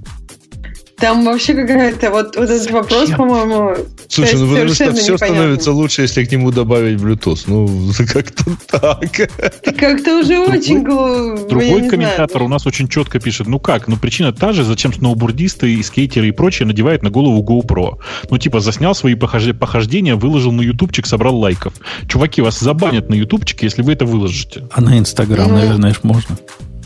В Инстаграм в два раза забанят. Ну, так быстро? Короче, я Так чё... смотря что, если там будет ничего непонятно, то может пока и не забанят. И вообще это может, это может а если будет непонятно, зачем это выкладывать? Не, Нет, а у меня, у меня, как медицинское видео. У меня анатомический вопрос. А там же и фонарик, наверное, нужен. А как он? Темно же, наверное, Да. Так, ладно, вопрос... Женя, там, если что, есть фонарик, просто ты потом поисследуй этот вопрос, в смысле, на самом деле, вот секундочку, если отодвинуться в сторону, что это эм, IoT-вибратор, там слово IoT лишнее. Там это просто вибратор. Эм, надо сказать, что вот если отбросить его вибрационную составляющую, крайне полезный прибор. Фонарик и камера. Понимаете, да? И все это на, как бы это сказать, длинной палочке. То есть можно исследовать Подожди, а уверен, засорившиеся трубы, фонарик? Да-да, канализацию. там диодик. Там диод. Ксюш, А, ну, интересно, да. Я, я думала, что у них нет фонарика. Ну да, кстати, на самом деле полезная штука. Я думаю, что им надо сделать ее такой тонкой и длинной, и можно использовать вообще в медицинских целях. Эм, да. Слушай, о А, вкусах мы поспорим в следующий раз.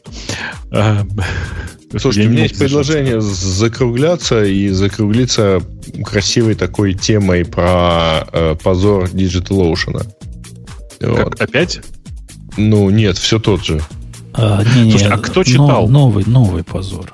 Не- А, это, в смысле, я про это писал, да, я помню. Расскажи о чем. Я статью эту вставил, но сам ее не читал. Что они сделали? Кто их поломал? Ну, они легли. Но у них на самом деле лежал SFO 2, если я не ошибаюсь. Да. Вот. Пострадали И плюс- многие другие. Да, и плюс были проблемы и с панелью. То есть проблемы с панелью были еще буквально, по-моему, вчера или позавчера. Э, На самом деле, конечно, это год факапов какой-то. В смысле, я прям, я не знаю, что сказать по поводу конкретно DigitalOcean, потому что меня это практически не коснулось. У меня э, у всех знакомых там типа ми- флапала, как сказать, мигала панель. Э, периодически не работал статус, причем у кого-то работал, у кого-то не работал. Э, но при этом фактически никто в этом дата-центре не жил. Но должен сказать, что это год факапов облачных сервисов. Пока, кстати, обратите внимание, это как бы не потому, что мы- вы могли бы подумать, но пока только Azure не лежал. Я жду этого, потому что мне самому реально интересно, как... Ну, просто То реально в этом году не лежал. В прошлом году он лежал, так В что этом, в любо- этом, в любому этом, пример конечно. покажет. Я же тебе говорю, в этом году. Нет, можно, конечно, сказать, что просто Microsoft инновационная компания, все сделала впереди всех. А, но на самом деле, конечно, просто мне кажется, это год, в котором лягут все провайдеры хотя бы по разу. Потому что вот эта волна девопса, она до добра вас не доведет. А девопсы, они, девопсизация, она проникла даже в сервис-провайдеров, таких как DigitalOcean. И, э, ну, я до сих пор считаю, что мы расхлебываем последствия. Э, так вот, спрашивают, гугловые облака когда лежали? Ха! Посчитайте, с, с января они лежали уже дважды, успели полежать. Разными кусками, правда. А, так вот, э, просто все эти последствия девопсизации, они рано или поздно должны были сказаться на всей индустрии. Вот они начали, наконец, сказываться. Я надеюсь, что в этом году все полежат еще пару раз для того, чтобы люди научились применять голову. Знаете, одно время э, увлечение было там типа наймом сверхнизкоквалифицированных программистов, в смысле мы их всех доучим. Потом поняли, что нужно, значит, наним- ну, местами нанимать умных, местами таких, как, таких, какие получится.